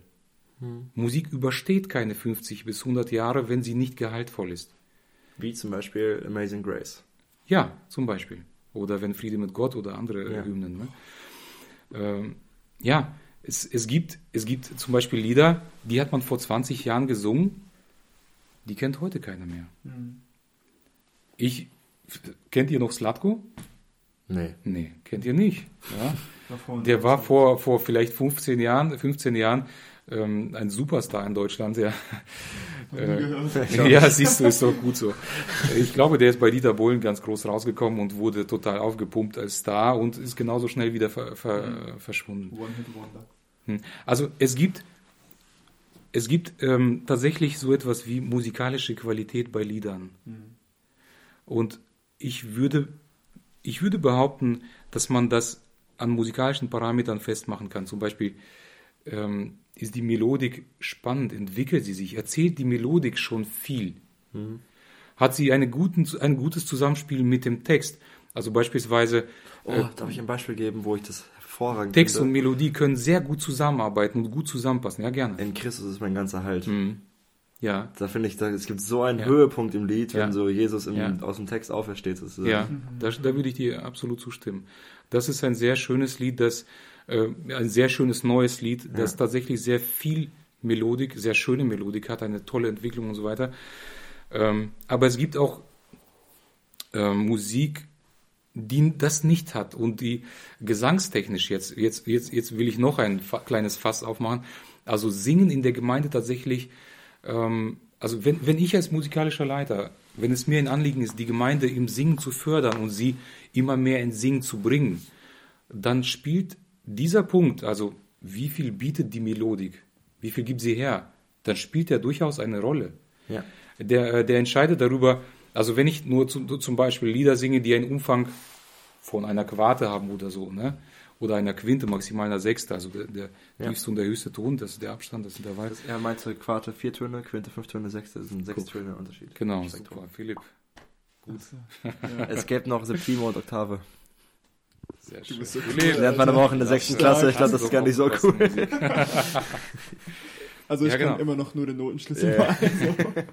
also wenn, wenn, wenn, wenn man überwiegend Lieder singt, die, äh, die sehr, sehr wenig äh, hergeben musikalisch, dann, dann flacht das ab. Ja, ne? stimmt. Und das, das fördert, das fördert ähm, den Gesang der Gemeinde nicht. Das macht das Gegenteil, das degeneriert den Gesang. Ähm, und unsere Gesellschaft generell ist ja, in eine, in eine Rückentwicklung, was das aktive Singen angeht. Schaut doch mal um euch. Wie viele ähm, Familien singen noch tatsächlich aktiv zu Hause? Äh, mein alter Musikschulleiter sagte damals, ähm, früher war es ein Wunder, oder fr früher war es normal, wenn in einer Gruppe von 30 Schülern 28 singen können und zwei nicht. Heutzutage ist es umgekehrt. Es ist gut, wenn zwei singen können und die meisten, die anderen singen eigentlich nicht. Ne? Ähm, hat damit zu tun, ja, das ist jetzt auch ein langes Thema, möchte ich eigentlich nicht, nicht, nicht zu groß ausführen. Aber schaut mal, unsere Gesellschaft ähm, ist eine totale Konsumgesellschaft. Und da sind wir jetzt wieder bei einem Punkt, der nicht nur Musik betrifft, sondern eigentlich unser Denken und ähm, unser Wertesystem, unser Verhalten. Ähm, das ist in Musik auch so. Schaut mal, wenn, wenn ihr jederzeit ähm, jedes Essen zur Verfügung hättet, oder anders, nochmal etwas vorher. Ein, ein, ein Moment in der technischen Entwicklung von Musik hat die Musikwelt total verändert. Und das ist äh, die Möglichkeit, dass man Musik aufnehmen kann. Ja, Tonträger. Stellt euch mal vor, wir hätten das alles nicht. Stellt euch mal vor, wir hätten heute nicht die Möglichkeit, ohne Ende irgendwelche Musik zu hören. Was würde das bewirken? Wir würden es alle lernen. Wir würden sehr viel mehr aktiv werden selbst. Ne? Ja. Wir hätten sehr viel seltener musikalische Erlebnisse. Wir, wir, wir hätten einen regelrechten Hunger. Also die Wichtigkeit von Musik, wie wichtig das allgemein äh, für, für Menschen ist, sieht man ja daran, dass es in der Warteschleife am Telefon, im Fahrstuhl, in Geschäften, überall ist irgendwie Musik da. Das hat einen Grund. Also Gott hat in uns so ein Verlangen gelegt äh, nach Musik. Und ja, die Aufgabe musikalischer Leiter, um jetzt nochmal einen kleinen Nebensatz einzubringen, ist eigentlich, dieses Verlangen in der Gemeinde aufzugreifen und es auf geistliche Weise sinnvoll zu, zu erfüllen und ähm, zu, weiterzutragen, zu schulen im instrumentalen Bereich, im gesanglichen Bereich. So, zurück zu dieser Sache mit, mit den Tonträgern. Ähm, seitdem es Tonträger gibt, das ist eine tolle Sache. Ne? Wir haben Musik aus der ganzen Welt auf Knopfdruck zur Verfügung. Das ist doch fantastisch. So, der, der, der negative äh, Nebeneffekt ist, Immer weniger Menschen nehmen sich tatsächlich selbst Zeit, um Musik zu lernen, zu machen. Ähm, und wenn wir uns mal vorstellen würden, dass wir zum Beispiel die Möglichkeit hätten, jederzeit auf Knopfdruck Essen zu haben, jedes Essen, was dir so einfällt, ähm, dann könnte es tatsächlich sein, dass die meisten Menschen sehr schnell auf das gelbe M drücken würden, um sich in 0, nix das Essen herbieben zu lassen, irgendwelche Burger oder sonst was. Oder nicht? Ja, oder denkt ihr, dass das wertvolle Kochen verlernen? Ne? Hm? Man wird wahrscheinlich Kochen verlernen. Das kann sehr gut sein, ja. Sehr guter Gedanke. Und das, ich vermute mal, dass ähm, Fastfood den meisten Umsatz hätte. Oder was denkt ihr? wenn ich mir so wie bei Spotify jetzt, egal was ich mir aussuche. Das kannst du ja, also kann. du kannst ja einfach nee, nee, ich meine, gehen dir was bestellen, ja, aber auch immer du wenn willst. ich nicht dafür bezahlen müsste, sozusagen. Mhm. mhm. Weil jetzt suche ich mir ja die gute Musik auf Spotify aus. Mhm. Ich würde mir auch das gute Essen aussuchen. Ja, okay, aber ich vermute, dass viele das nicht tun würden. Und vor allem glaube ich, dass wir sehr schnell satt werden von dem, was wir eigentlich sehr mögen. Das ja? stimmt. Ja. Wenn, wenn du ähm, die ganze Zeit deine Lieblingstorte serviert bekommst, morgens, mhm. mittags, abends, jeden Tag, ne, eine ganze Woche lang, dann kannst du das Essen irgendwann nicht mehr sehen. Ja. Und ich glaube, dass das in, im Bereich von Musikkonsum tatsächlich auch so passiert, dass wir so unreflektiert äh, oder viele sehr unreflektiert konsumieren, dass ähm, Musik eigentlich total degeneriert zu einem Hintergrundgeräusch mhm. und keine, nicht mehr den, den Faktor von Kunst hat, dass du dich hinsetzt und bewusst der Musik, die einen Anspruch an deine Aufmerksamkeit stellt, zuhörst.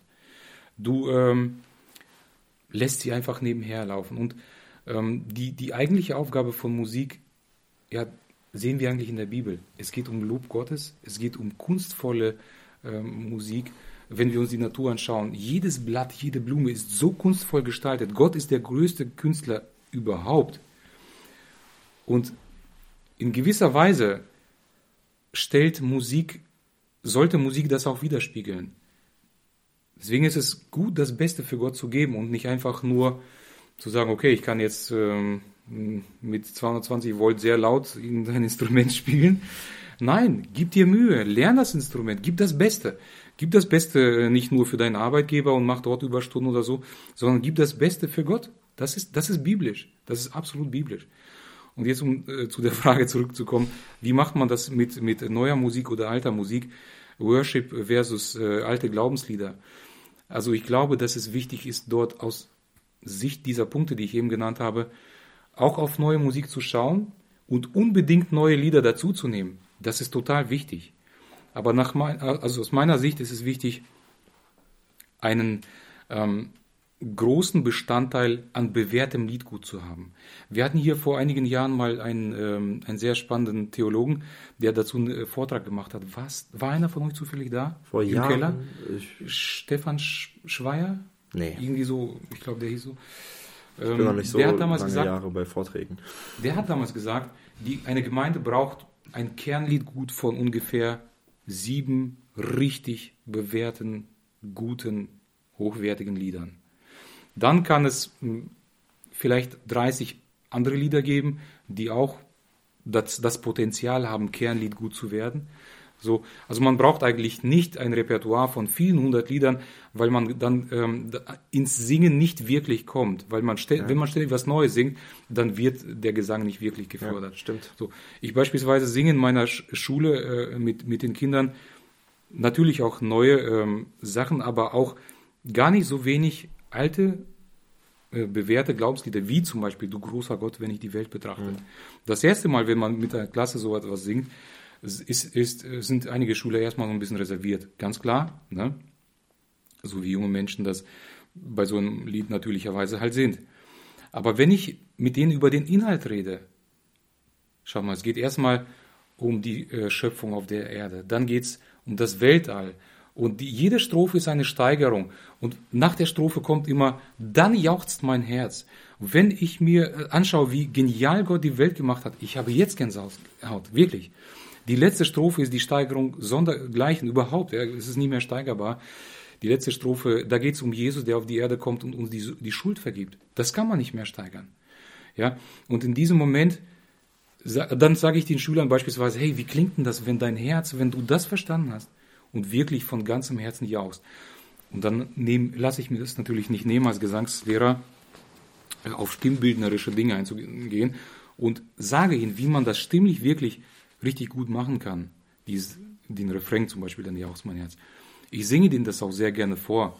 äh, Und dann lachen Schüler natürlich auch und ich lache sehr gerne mit. Aber sie machen das mit. Und wenn man das ein paar Mal gemacht hat, Jungs, ihr könnt euch gar nicht vorstellen, wie, wie die Kinder dann singen und wie gerne die dieses Lied singen. Und der Punkt ist der, wenn sie dann ins Singen gekommen sind, dann kannst du mit denen auch neue Lieder singen, die musikalisch nicht so viel hergeben, aber sie singen dann halt. Wenn aber Kinder jetzt beispielsweise in der Schule nur, nur dieses ganz, ganz, ganz musikalisch flache Worship-Lied gut kennen, dann murmeln sie mit. Sie denken, sie singen mit, aber sie singen nicht wirklich hörbar für andere mit. Und das Singen, äh, was uns die Bibel eigentlich so nahelegt, ist eigentlich das Singen aus vollem Herzen, mit voller Kehle. Und das hat tatsächlich was mit, mit, mit der Frage zu tun, wie ist Singen technisch einfach? Was, was passiert da mit unserem Körper? Wie kann ich, wie kann ich gut singen? Und dann gibt es tatsächlich so die, ja, Lieder, die das mehr ermöglichen und Lieder, die es weniger ermöglichen. Beispielsweise gemeinschaftlicher Gesang. Wenn man da solistische Lieder nimmt, die ähm, frei improvisiert sind, also Solo- Sologesang von irgendwelchen ähm, ja, Solokünstlern, dann ist das nicht unbedingt das am besten geeignete dafür.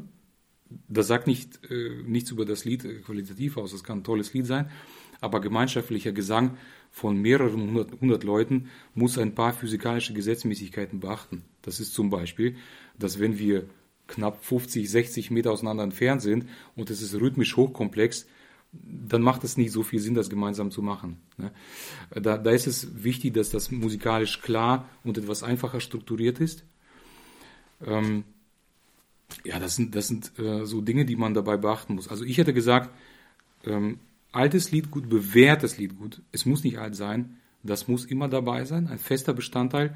Und neues Lied gut sollte immer dazukommen, aber in einer gesunden Mischung. Ne?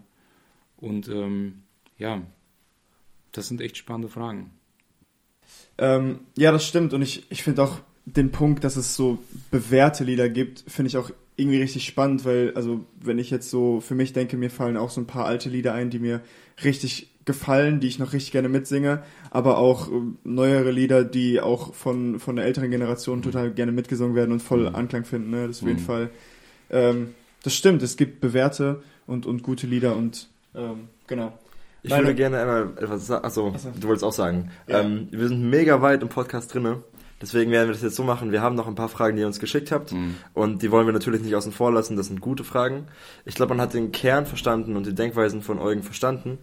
Und deswegen nehmt es uns nicht übel, wenn die Fragen jetzt äh, kürzer beantwortet Mhm. werden. Und Mhm. ähm, ja, sonst sitzen wir hier noch, wir können noch ein paar Stunden hier sitzen Ja. und Ja, ja. reden. Ich merke das schon. Wobei es nicht darum geht, was Eugen denkt, sondern ich ähm, gebe das weiter, wovon ich überzeugt bin. Und Ja. ich, das, es, geht, es geht nicht um meine Meinung an sich, Ja. sondern ich versuche es so, ja, So sehen wir das auch. Ja. objektiv irgendwie möglichst Das ist gut. brauchbar für alle. Also Noel, du hast eine gute Frage an der Stelle. Genau, jetzt geht es nämlich darum, was Eugen denkt. Eugen, würdest du lieber nie wieder Musik hören oder nie wieder Musik machen? Ui, das ist ja böse. Du hast fünf Sekunden für die Antwort. äh, geht gar nicht. Wenn ich Musik mache, dann höre ich sie. Natürlich würde ich lieber viel lieber Musik machen. Okay. Und Dann, Ja. Passt. Hast du mal über eine Karriere in der Musik nachgedacht? Also darüber nachgedacht, auf die große Bühne zu wollen? Ja, gute Frage. Ich habe tatsächlich mit dem Gedanken gespielt, ähm, vor allem ähm, als Sänger. Ich habe Gesang studiert und ich, ähm, man hat mir immer wieder gesagt, dass ich dort recht begabt bin. Aber der Herr hat mir ein paar Bausteine in den Weg gelegt, und zwar gesundheitlicher Natur. Das hat mich wirklich, das, ich habe selten mit jemandem drüber, drüber gesprochen, meine Frau weiß das, das hat mich sehr, sehr beschäftigt. Das hat mich sehr, ja, wie soll ich sagen, gewurmt. Aber Gott hatte seinen, seinen Zweck damit, so wie er das immer macht. Ne? Das Thema hatten wir schon mal. Und ähm, er wollte es so. Und äh, er tut das Richtige, davon bin ich überzeugt. Ja, cool, dass du so offen und ehrlich bist und das teilst. Dankeschön. Ähm, Nochmal, wenn wir auf die, auf oder darauf zurückkommen, wofür die Musik bei uns im, im Gottesdienst eigentlich da ist, ne? um, Mhm. um ins Gebet einzuleiten, um ähm, Gott zu loben und zu preisen mit dem, was wir da singen. zu Ähm, ermahnen, zu ermutigen, ne, zu lehren. Genau. Ähm, fällt es bei, das ist äh, tatsächlich eine Zuhörerfrage, fällt es einem schwerer, sich auf die Gebetszeit und auf die, ähm, oder fällt es schwer, ja doch, so wie es hier steht, fällt es schwerer, sich auf die Gebetszeiten einzulassen oder einzustimmen, wenn man auf die richtigen Töne achten muss oder auf den Chor achten muss oder aufs Klavier und das alles so mit im Blick hat? Also fällt es dir dann persönlich schwer, auch wirklich den geistlichen Fokus zu bekommen bei der Musik? Für mich persönlich aus meiner Sicht. Genau, genau, ja. Schwere Frage. Ich glaube, es ist beim Predigen ähnlich, ne? Ja, Weil man ist der, der muss was laufen. ja. Ähm, aber ich glaube, man hat in der Vorbereitung dadurch ähm, viel mehr Segen als ähm, die, Ja. die am Ende singen. Aber ich glaube im Moment selber nicht so viel. Also es ist so, ähm, es gibt diese und diese Momente. Ne? Es, es gibt die Momente, wo du etwas, ja vielleicht etwas angespannt bist und ähm, ja dich tatsächlich sehr auf die Durchführung der vorbereiteten Dinge konzentrierst. Ähm, und wenn manche Dinge nicht so nicht so laufen, wie man das eigentlich könnte, dann kann es einen rein menschlich gesehen etwas stören, ja. Aber in jedem dieser Momente denke ich, hey, es geht hier nicht um musikalische Perfektion, obwohl das ein, ein strebenswerter Punkt ist, sondern wir sind Gemeinde und es geht um Nächstenliebe, es geht um Gott. Und in diesem Moment, das nutzt Gott, um mich zu formen. Und er hat mich sehr geformt. Den, ich meine das jetzt nicht so, dass vieles falsch gelaufen ist. Aber Gott hat sehr, mich sehr geformt in den Jahren meines Dienstes. Dafür bin ich ihm sehr dankbar.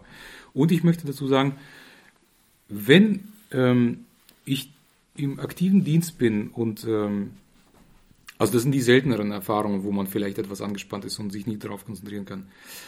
Ähm, die häufigeren Erfahrungen sind dann die, dass man durch diesen Dienst sich sehr, sehr viel mehr darauf fokussiert. Cool. Dass Gott das nutzt als Kanal und einen ja, viel, viel tiefer berührt. Ja. Ja. vielleicht habe ich die Frage auch falsch interpretiert und äh, die Person meinte dann, dass es, wenn ich selber auf mich achten muss, ob ich jetzt alles, ob, ob ich jetzt alles richtig singe, ob es mir persönlich dann schwerer fällt, aber das Mhm. kann ja jeder für sich selber eigentlich festmachen. Mhm. Deswegen, ich habe die Frage jetzt so interpretiert. Ja.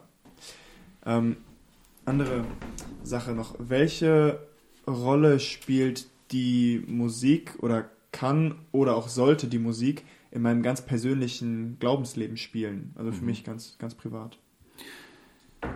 Ja, die Frage ist, ähm, inwieweit beschäftige ich mich allgemein? Also für, ein, für jemanden, der das beruflich macht, ist das das Brot und die Berufung, würde ich sagen. Also für mich ist dieser Beruf Berufung, sonst würde ich ihn nicht machen. So.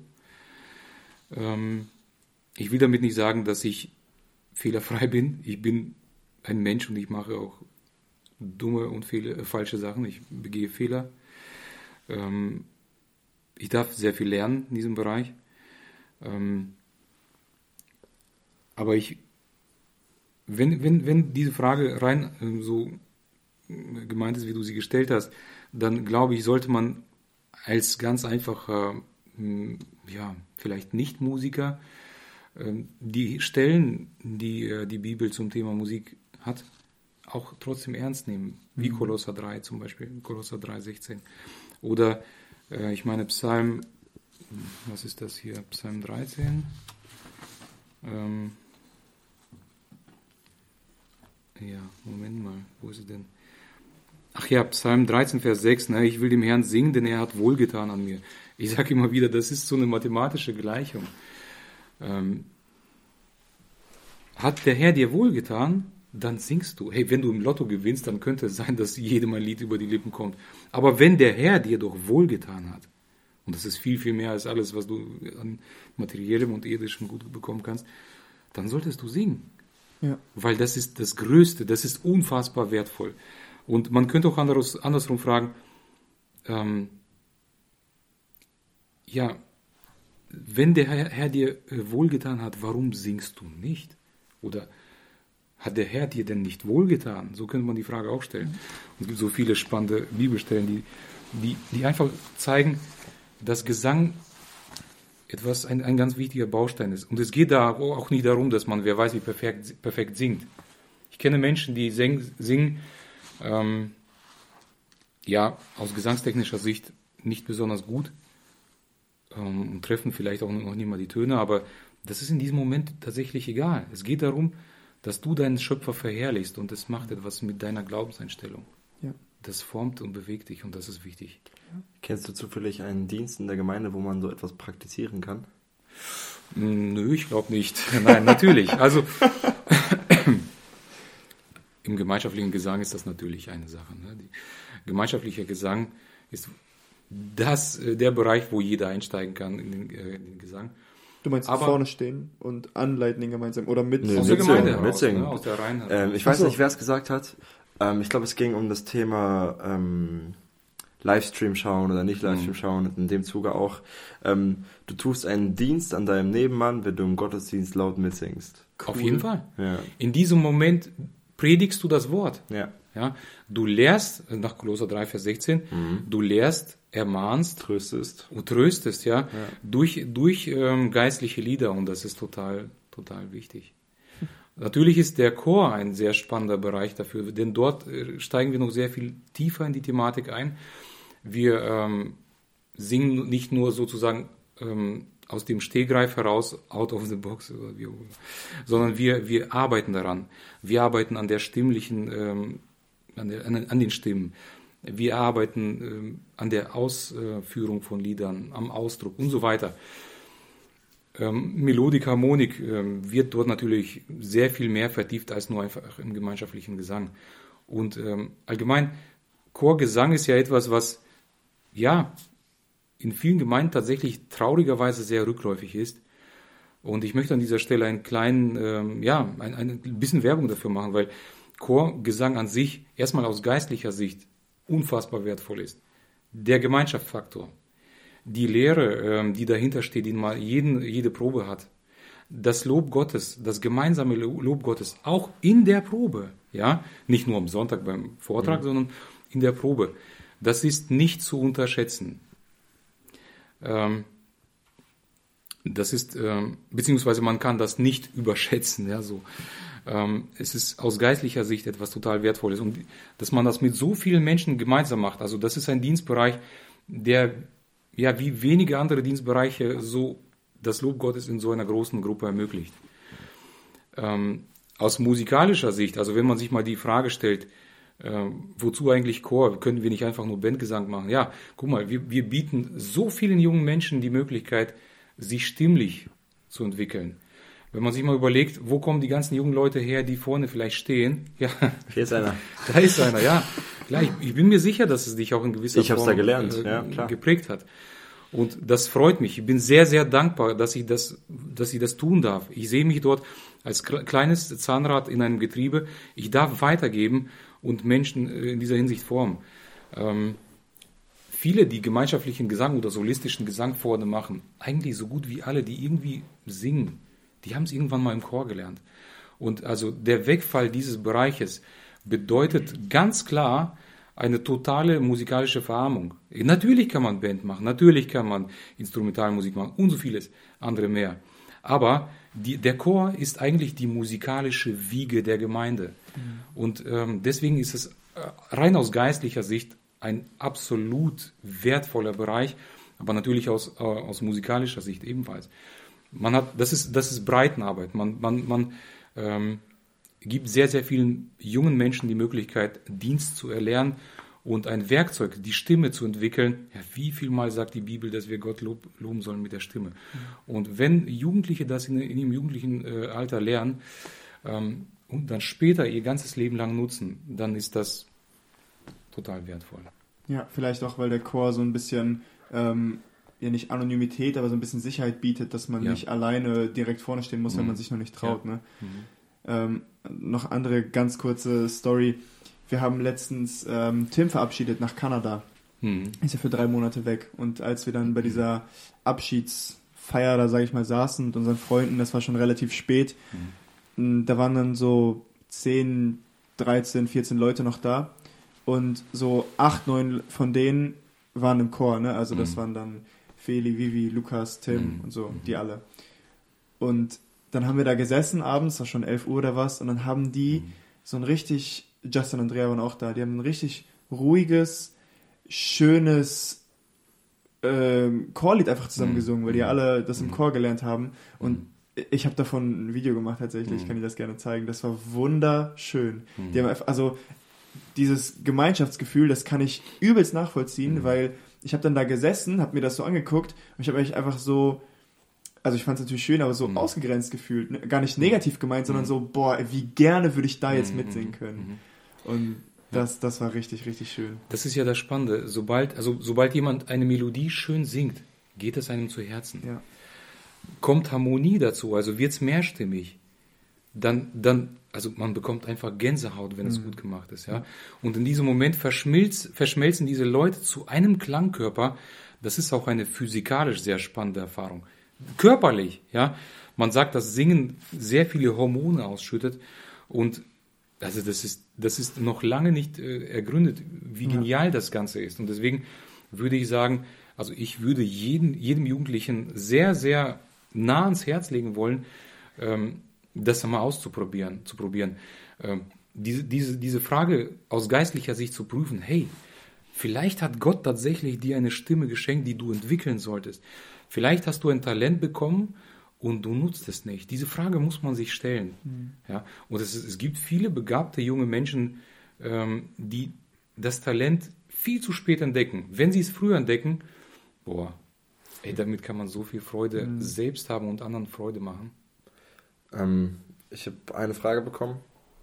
Warum, oder wir haben die unter, ach so, sogar in den Spotify-Kommentaren, ne? Sehr gut, nutzt das auch fürs nächste Mal. Wir haben nächste Woche andere Tipps hier. Schickt gerne Fragen in so Spotify-Kommentare da. Ähm, warum glaubst du, ist das Schlagzeug in christlichen Kreisen manchmal so verpönt? Mhm. Und, das waren zwei, also in zwei Fragen formuliert, aber ich glaube zwei völlig verschiedene Themen. Ähm, was hältst du von äh, Metal mit christlichen Texten? Mhm. Wahrscheinlich ähnlich wie beim Rap dann, oder? Also, zunächst mal zu deiner ersten Frage ja. mit dem Schlagzeug. Also, ähm, das hat natürlich auch etwas mit unserer ähm, Herkunft und Biografie zu tun. Mhm. Ne? Schlagzeug ist ein Instrument, das vor allem in unseren Kreisen für populäre Musik steht. Ähm, und populäre Musik transportiert überwiegend Werte, die uns, ja, die mit der Bibel nicht unbedingt zusammenpassen. Ich würde sagen, so einfach kann man die Frage beantworten. Das ist der Hintergrund. Ja. Aus musikalischer Sicht kann man sagen, okay, Schlagzeug. Ähm, jetzt, ich als Musiker würde sagen, das ist ein Elefant im Porzellanladen. Entweder man kann es gut spielen und dann ist es auch super, ja. Ähm, einigermaßen. Ich, ich, ich habe jetzt keinen Anspruch, dass man das perfekt spielt. Aber das Schlagzeug, wenn man es nicht, nicht sensibel dafür ist und unsensibel spielt, dann macht man sehr, sehr viel Klang und ich würde sagen Krach äh, und kann sehr vieles damit kaputt machen. Also man kann, man kann sehr schnell ähm, einfach nur laut und irgendwie spielen und dann stört es mehr aus musikalischer Sicht. Dann gehen so wertvolle Parameter wie gute Melodik und Harmonik, die gehen total unter. Kunstvolles Spiel, irgendwelche andere Instrumente wird einfach dann zugeballert. Und das sind so Dinge, die dann aus musikalischer Sicht das Ganze ja unattraktiv machen. Passt ja auch nicht zu jedem Lied, ne? Passt auch lange nicht zu jedem Lied, ja, nein. Auf jeden nein. Fall. Ähm, Schlagzeug aus, aus rein musikalischer äh, Sicht, ich meine, im Alten Testament gibt es das Tambourin und viele andere Schlaginstrumente, die genutzt wurden. In der klassischen Musik ist das Schlagzeug äh, absolut äh, vorhanden. Und der, der, der, der Puls oder die Rhythmik ist ja ein ganz fester Bestandteil von Musik und insofern in so gut wie jeder Musik vorhanden. Ne? Das Schlagzeug betont die Rhythmik halt ein bisschen mehr. Ähm, ja, ein, ein Punkt, der vielleicht noch so ein bisschen ähm, kontraproduktiv für den gemeinschaftlichen Gesang zum Beispiel ist, ähm, oder sein kann. Das Schlagzeug äh, macht rhythmisch tatsächlich alles sehr gleich. Und Gesangsrhythmik ist tatsächlich ein wenig anders. Und wenn man jetzt vom Singen her kommt, zum Beispiel die Atem, äh, man, man muss atmen als Sänger. Ne? Und dieses Atmen ähm, würde eigentlich zu einer etwas anderen Phrasierung und Gestaltung führen, wenn das Schlagzeug nicht wie eine Art Metronom alles hm. glatt und gleich takten würde. Ne? Also aber auch da kommt es natürlich darauf an, wie jemand spielt. Ne? Ja.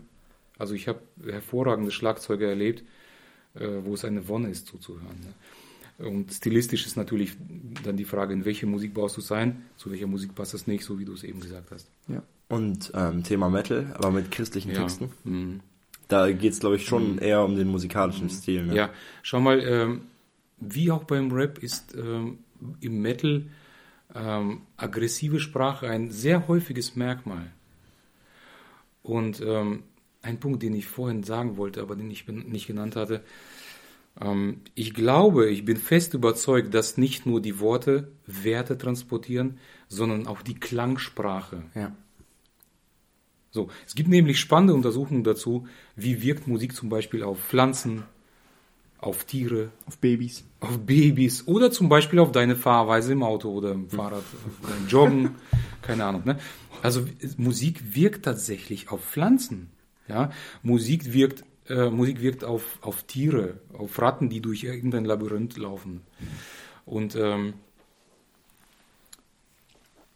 ich glaube, dass aggressive Musik nicht unbedingt biblisch ist. Ich glaube schon, dass es gibt sehr viele aggressive Handlungen in der Bibel und auch kriegerische Auseinandersetzungen und so weiter. Und da gab es auch Musik, ne? Jericho zum Beispiel. Ich wüsste gern, was die Posaunen damals gespielt haben, aber die Mauern sind zusammengefallen. Ne? Äh, natürlich nicht durch das reine Spiel, sondern auch durch äh, das Wirken Gottes. Ähm, ich persönlich lehne Metal-Musik ab, weil sie für mich aus, aus musikalisch handwerklich ja, künstlerischer Sicht nicht interessant ist und weil es ganz häufig einfach total ähm, ja, aggressives Geschrei ist. Das, das widerspricht für mich den ästhetischen Werten der Bibel. Ja? Äh, von zum Beispiel Schönheit oder, oder, oder Sanftmut, Nächstenliebe, diese Dinge hm, sind im Heavy Metal einfach komplett entgegengesetzt. Ja. Ich müsste, ich müsste Heavy Metal hören, äh, der, der das nicht tut und der tatsächlich die biblischen Werte äh, transportiert. Vielleicht gibt es das, aber ich habe das noch nicht gehört. ich wollte noch mal ganz, ganz kurz vielleicht noch anschneiden. Eine Sache, über die wir noch, noch nicht so gesprochen haben. Gibt es für bestimmte Gemeindeevents unpassende Musik von den Texten her? Wir haben da jetzt gestern im Hauskreis drüber gesprochen. Mhm. Wenn du zum Beispiel zur Evangelisation mit André Töfs ankommst mit einem Lied mit dem Sühneopfer und das Lamm, das zur Schlachtbank geführt wird, also solche Lieder, mhm. wo quasi Leute, die zur Evangelisation kommen, nichts mit anfangen können. Also mhm. was, was denkst du darüber? Wie sollte man Ich glaube, diese Frage kann man ähm, einfach und nicht so einfach beantworten. Also ich glaube, ja, dass es unpassende Lieder gibt aber auf der anderen Seite glaube ich, dass der Geist Gottes wirkt und nicht einfach nur Worte. Mhm. Und ich glaube, dass zum Beispiel, nehmen wir das Beispiel, was du gesagt hast, da kommt jemand in der Evangelisation und der hat noch nie solche Vokabeln gehört. Ja. Da kommt irgendein altdeutsches, äh, altdeutsche Wortwahl und unser einer denkt, Hilfe, was muss diese Person denken? Ja. Und was macht der Geist Gottes draus? Er bringt diese Person vielleicht zum Nachdenken und sagt, hey, was ist das denn? Ich Stimmt. muss mehr wissen. Hm. Und plötzlich fragt er sich, hm, plötzlich sagt ihm der Geist Gottes vielleicht, was das bedeutet. Und diese Person fängt an, ins Nachdenken zu kommen. Also ich würde es nicht so kleinlich sehen. Natürlich kann man aus rein sprachlicher Sicht sagen, unpassende Sachen, aber vor allem auch aus musikalischer Sicht unpassende Sachen. Also Musik ist, man kann man sehr gut unterteilen in Musik, die dich irgendwie einfach nur körperlich anregt und stimuliert, was ja auch völlig okay ist ja, und emotional vielleicht und äh, Musik, die dich eher zum Nachdenken anregt, also auf das Wort Gottes ausrichtet und vielleicht vor einer Evangelisation vorbereitet, dich zum Zuhören. Und auch da kann man falsche Musik oder etwas unpassende Musik mhm. nehmen, die das ja. nicht tut, sondern eher dich körperlich pusht und eher Vitalität vermittelt, statt, statt dich ähm, zum Nachdenken zu bringen hast meine, meine Sichtweise da gerade einmal um 180 Grad gedreht. Also finde ich, okay. Find ich gut, was du gesagt hast. Stimmt, ja. Also es, es, gibt Evangelisten, die dazu etwas sagen, ne, die, die einfach gesagt haben, da eine Erfahrung gemacht, zum Beispiel Wilhelm Peiss oder so, dass eine ähm, Gruppe, die die Musik vorher gemacht hat, äh, komplett das Ganze konterkariert hat und ja. äh, eigentlich die Evangelisation damit äh, sehr ungünstig beeinflusst hat. Ähm, ich habe noch, oh, ich muss zählen, wie viele abschließende Fragen das sind. Ich werde mich sehr kurz fassen. Nein, das, das sind kurz ähm, gefasste Fragen und auch Antworten hoffentlich. Ähm, ja, es sind vier. Erstens, hast du einen Lieblingspsalm? Nein, nein. Oh. Hast du ein Lieblingskinderlied? ja, du, ich habe viele Kinderlieder, die ich wirklich sehr liebe. Aber ähm, das Kinderlied, das ich mit der Gemeinde, in der Gemeinde immer wieder singe, ist Jesus liebt mich ganz gewiss. Ja. Ne? Also das ist ein wunderschönes Lied. Ja, ich liebe das Lied. Okay, hast du einen Lieblingspsalm? Oh ja. Ähm, viele Lieblingspsalmen. Ich kann das auch nicht wirklich eingrenzen, aber Psalm 33 zum Beispiel ist wunderschön. Ja, aber ähm, ich würde meine Lieblingsbibelstellen nicht einfach auf das Musikalische einschränken, aber ähm, vor allem die Größe Gottes kommt bei diesem Psalmen immer wieder zu, zur Beschreibung und dann der Grund für den Gesang. Ich lobe Gott, weil er so groß und mächtig ist. Und diese Stellen finde ich so genial. Und hast du generell ein Lieblingslied? Ja. Hm. Auch da habe ich viele Lieder, die ich wirklich sehr mag, aber ich mag das Lied, wenn Friede mit Gott meine Seele mhm. durchdringt, wirklich sehr. Cool. Wir machen es hier im Podcast am Ende immer so. Mhm. Weißt du schon, was kommt? Sorry. Oh, hast du schon mal eine Folge gehört eigentlich? Ähm, ich kann mir vorstellen, was jetzt kommt. Ihr wollt eventuell einen Song abspielen? Ja. ja? Oh, sehr gut. Ähm, es, ja, wir fragen immer nach einem Vers der Woche mhm. und nach einem Song der Woche, den du mitgeben kannst. Also ein Vers mhm. der Woche, den kannst du jetzt immer vorlesen oder so ähm, und mitgeben, was deine Gedanken dazu sind. Und danach läuft dann auch der Song der Woche zum Abschluss und das war's dann. Ja, also es kann ein Vers sein, der dich jetzt begleitet hat in der letzten mhm. Woche oder dein Leben lang oder was musikbezogen ist. Also es ganz dir überlassen. Was willst ja. du uns jetzt als Vers mitgeben quasi? Vers und Song, genau. Ähm, ja. ja. Da könnte ich vielleicht was aus Philippa 4, Vers 8 lesen. Ähm, na. Oder, ja. Philippa 4, Vers 8 hatten wir, glaube ich, in der Jugend letztens. Ich könnte es ja. jetzt aber nicht sagen. Mario hat darüber, glaube ich, gepredigt. Ja, sehr, sehr spannend. 8 bis 13 oder so. Oh, was war das denn? Na, naja, wir hören es ja gleich. Ja, gut. Jedenfalls, ähm, ne, da geht's. Äh, habt ihr es habt ihr's da irgendwie? So, alles, was ehrbar ist, alles, was ehrlich, ich sag's jetzt mal einfach. Ah, mal. ja, ja. Alles, was wahrhaftig ist. Genau, was hast du da für eine Übersetzung? Das muss noch eingehen, aber Ähm, ist noch nicht die richtige. also, warte mal, dann, dann Äh, Philippa 4, Vers 8. Im Übrigen, ihr Brüder, alles, was Genau. wahrhaftig, was ehrbar, was gerecht, was rein, was liebenswert, was wohllautend, was irgendeine Tugend oder etwas Mhm. Lobenswertes ist, darauf seid bedacht. Genau. Das ist etwas, was für unser ganzes Leben anwendbar ist, finde ich. Und auch durchaus auf das Thema Musik, denn das ist ein Bestandteil unseres Lebens. Das ist etwas, diesen Vers, den finde ich total genial. Also, wenn wir, wenn wir mit dieser, mit dieser Brille durchs Leben gehen, dann werden wir, glaube ich, vor vielen ähm, Fehlentscheidungen bewahrt.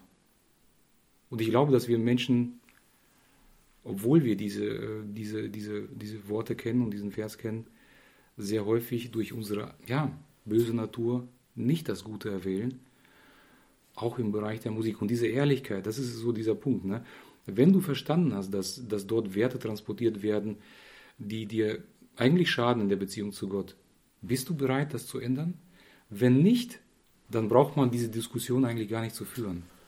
Weil Geschmack ist etwas, was einen bindet. Ne? Man kann Gefallen an Dingen finden, die eigentlich nicht unbedingt sehr gut sind. Ne? Die Augen können Dinge gerne sehen wollen, die nicht gut für einen sind. Man kann Dinge essen wollen, die nicht unbedingt gut für einen sind. Man kann genauso auch Dinge gerne hören wollen, weil man so sozialisiert ist, weil man daran gewöhnt ist, weil man Schönheit dafür empfindet. Das kenne ich von mir selbst auch. Ähm, wo man aber aus wertetechnischer Sicht irgendwann sagen muss, hey, das lässt du jetzt besser bleiben. Ganz bewusst. Und Stark. dein Song? Also ich habe vor kurzem ähm, ein, tatsächlich eine Aufnahme von diesem Lied gehört, wenn Friede mit Gott meine Seele durchdringt. Von einem, ähm, von einem, ähm, ich glaube, Londoner Philharmonikchor, irgendwie so. Ähm, das fand ich sehr, sehr schön gemacht. Und ähm, das kann ich euch als, äh, also das ist natürlich mit Orchester und Chor, wobei ich sehr verschiedene Musik höre. Ich höre tatsächlich auch populäre Musik natürlich. Ich höre sehr gerne Jazzmusik. Aber natürlich ist die Klasse, äh, die, die, die klassische Musik so der, der, der Ursprung, der Stammbaum, von dem diese ganzen vielen anderen Zweige herstammen. Jazzmusik ist sehr nah verwandt damit und die anderen Arten sind praktisch eigentlich im Grunde genommen komplett aus der klassischen Musik so erwachsen und sind Abzweigungen davon. Das ist so spannend daran an Musik. Ähm, so könnte ich euch verschiedene Sachen äh, nennen, aber ich, dieses Beispiel ist tatsächlich ähm, orchestral mit einem Chor gemacht. Ähm, wunderschön gemacht aus meiner Sicht. Ja. Dankeschön. Ey, generell, ich fand, das war ein mega gutes Gespräch.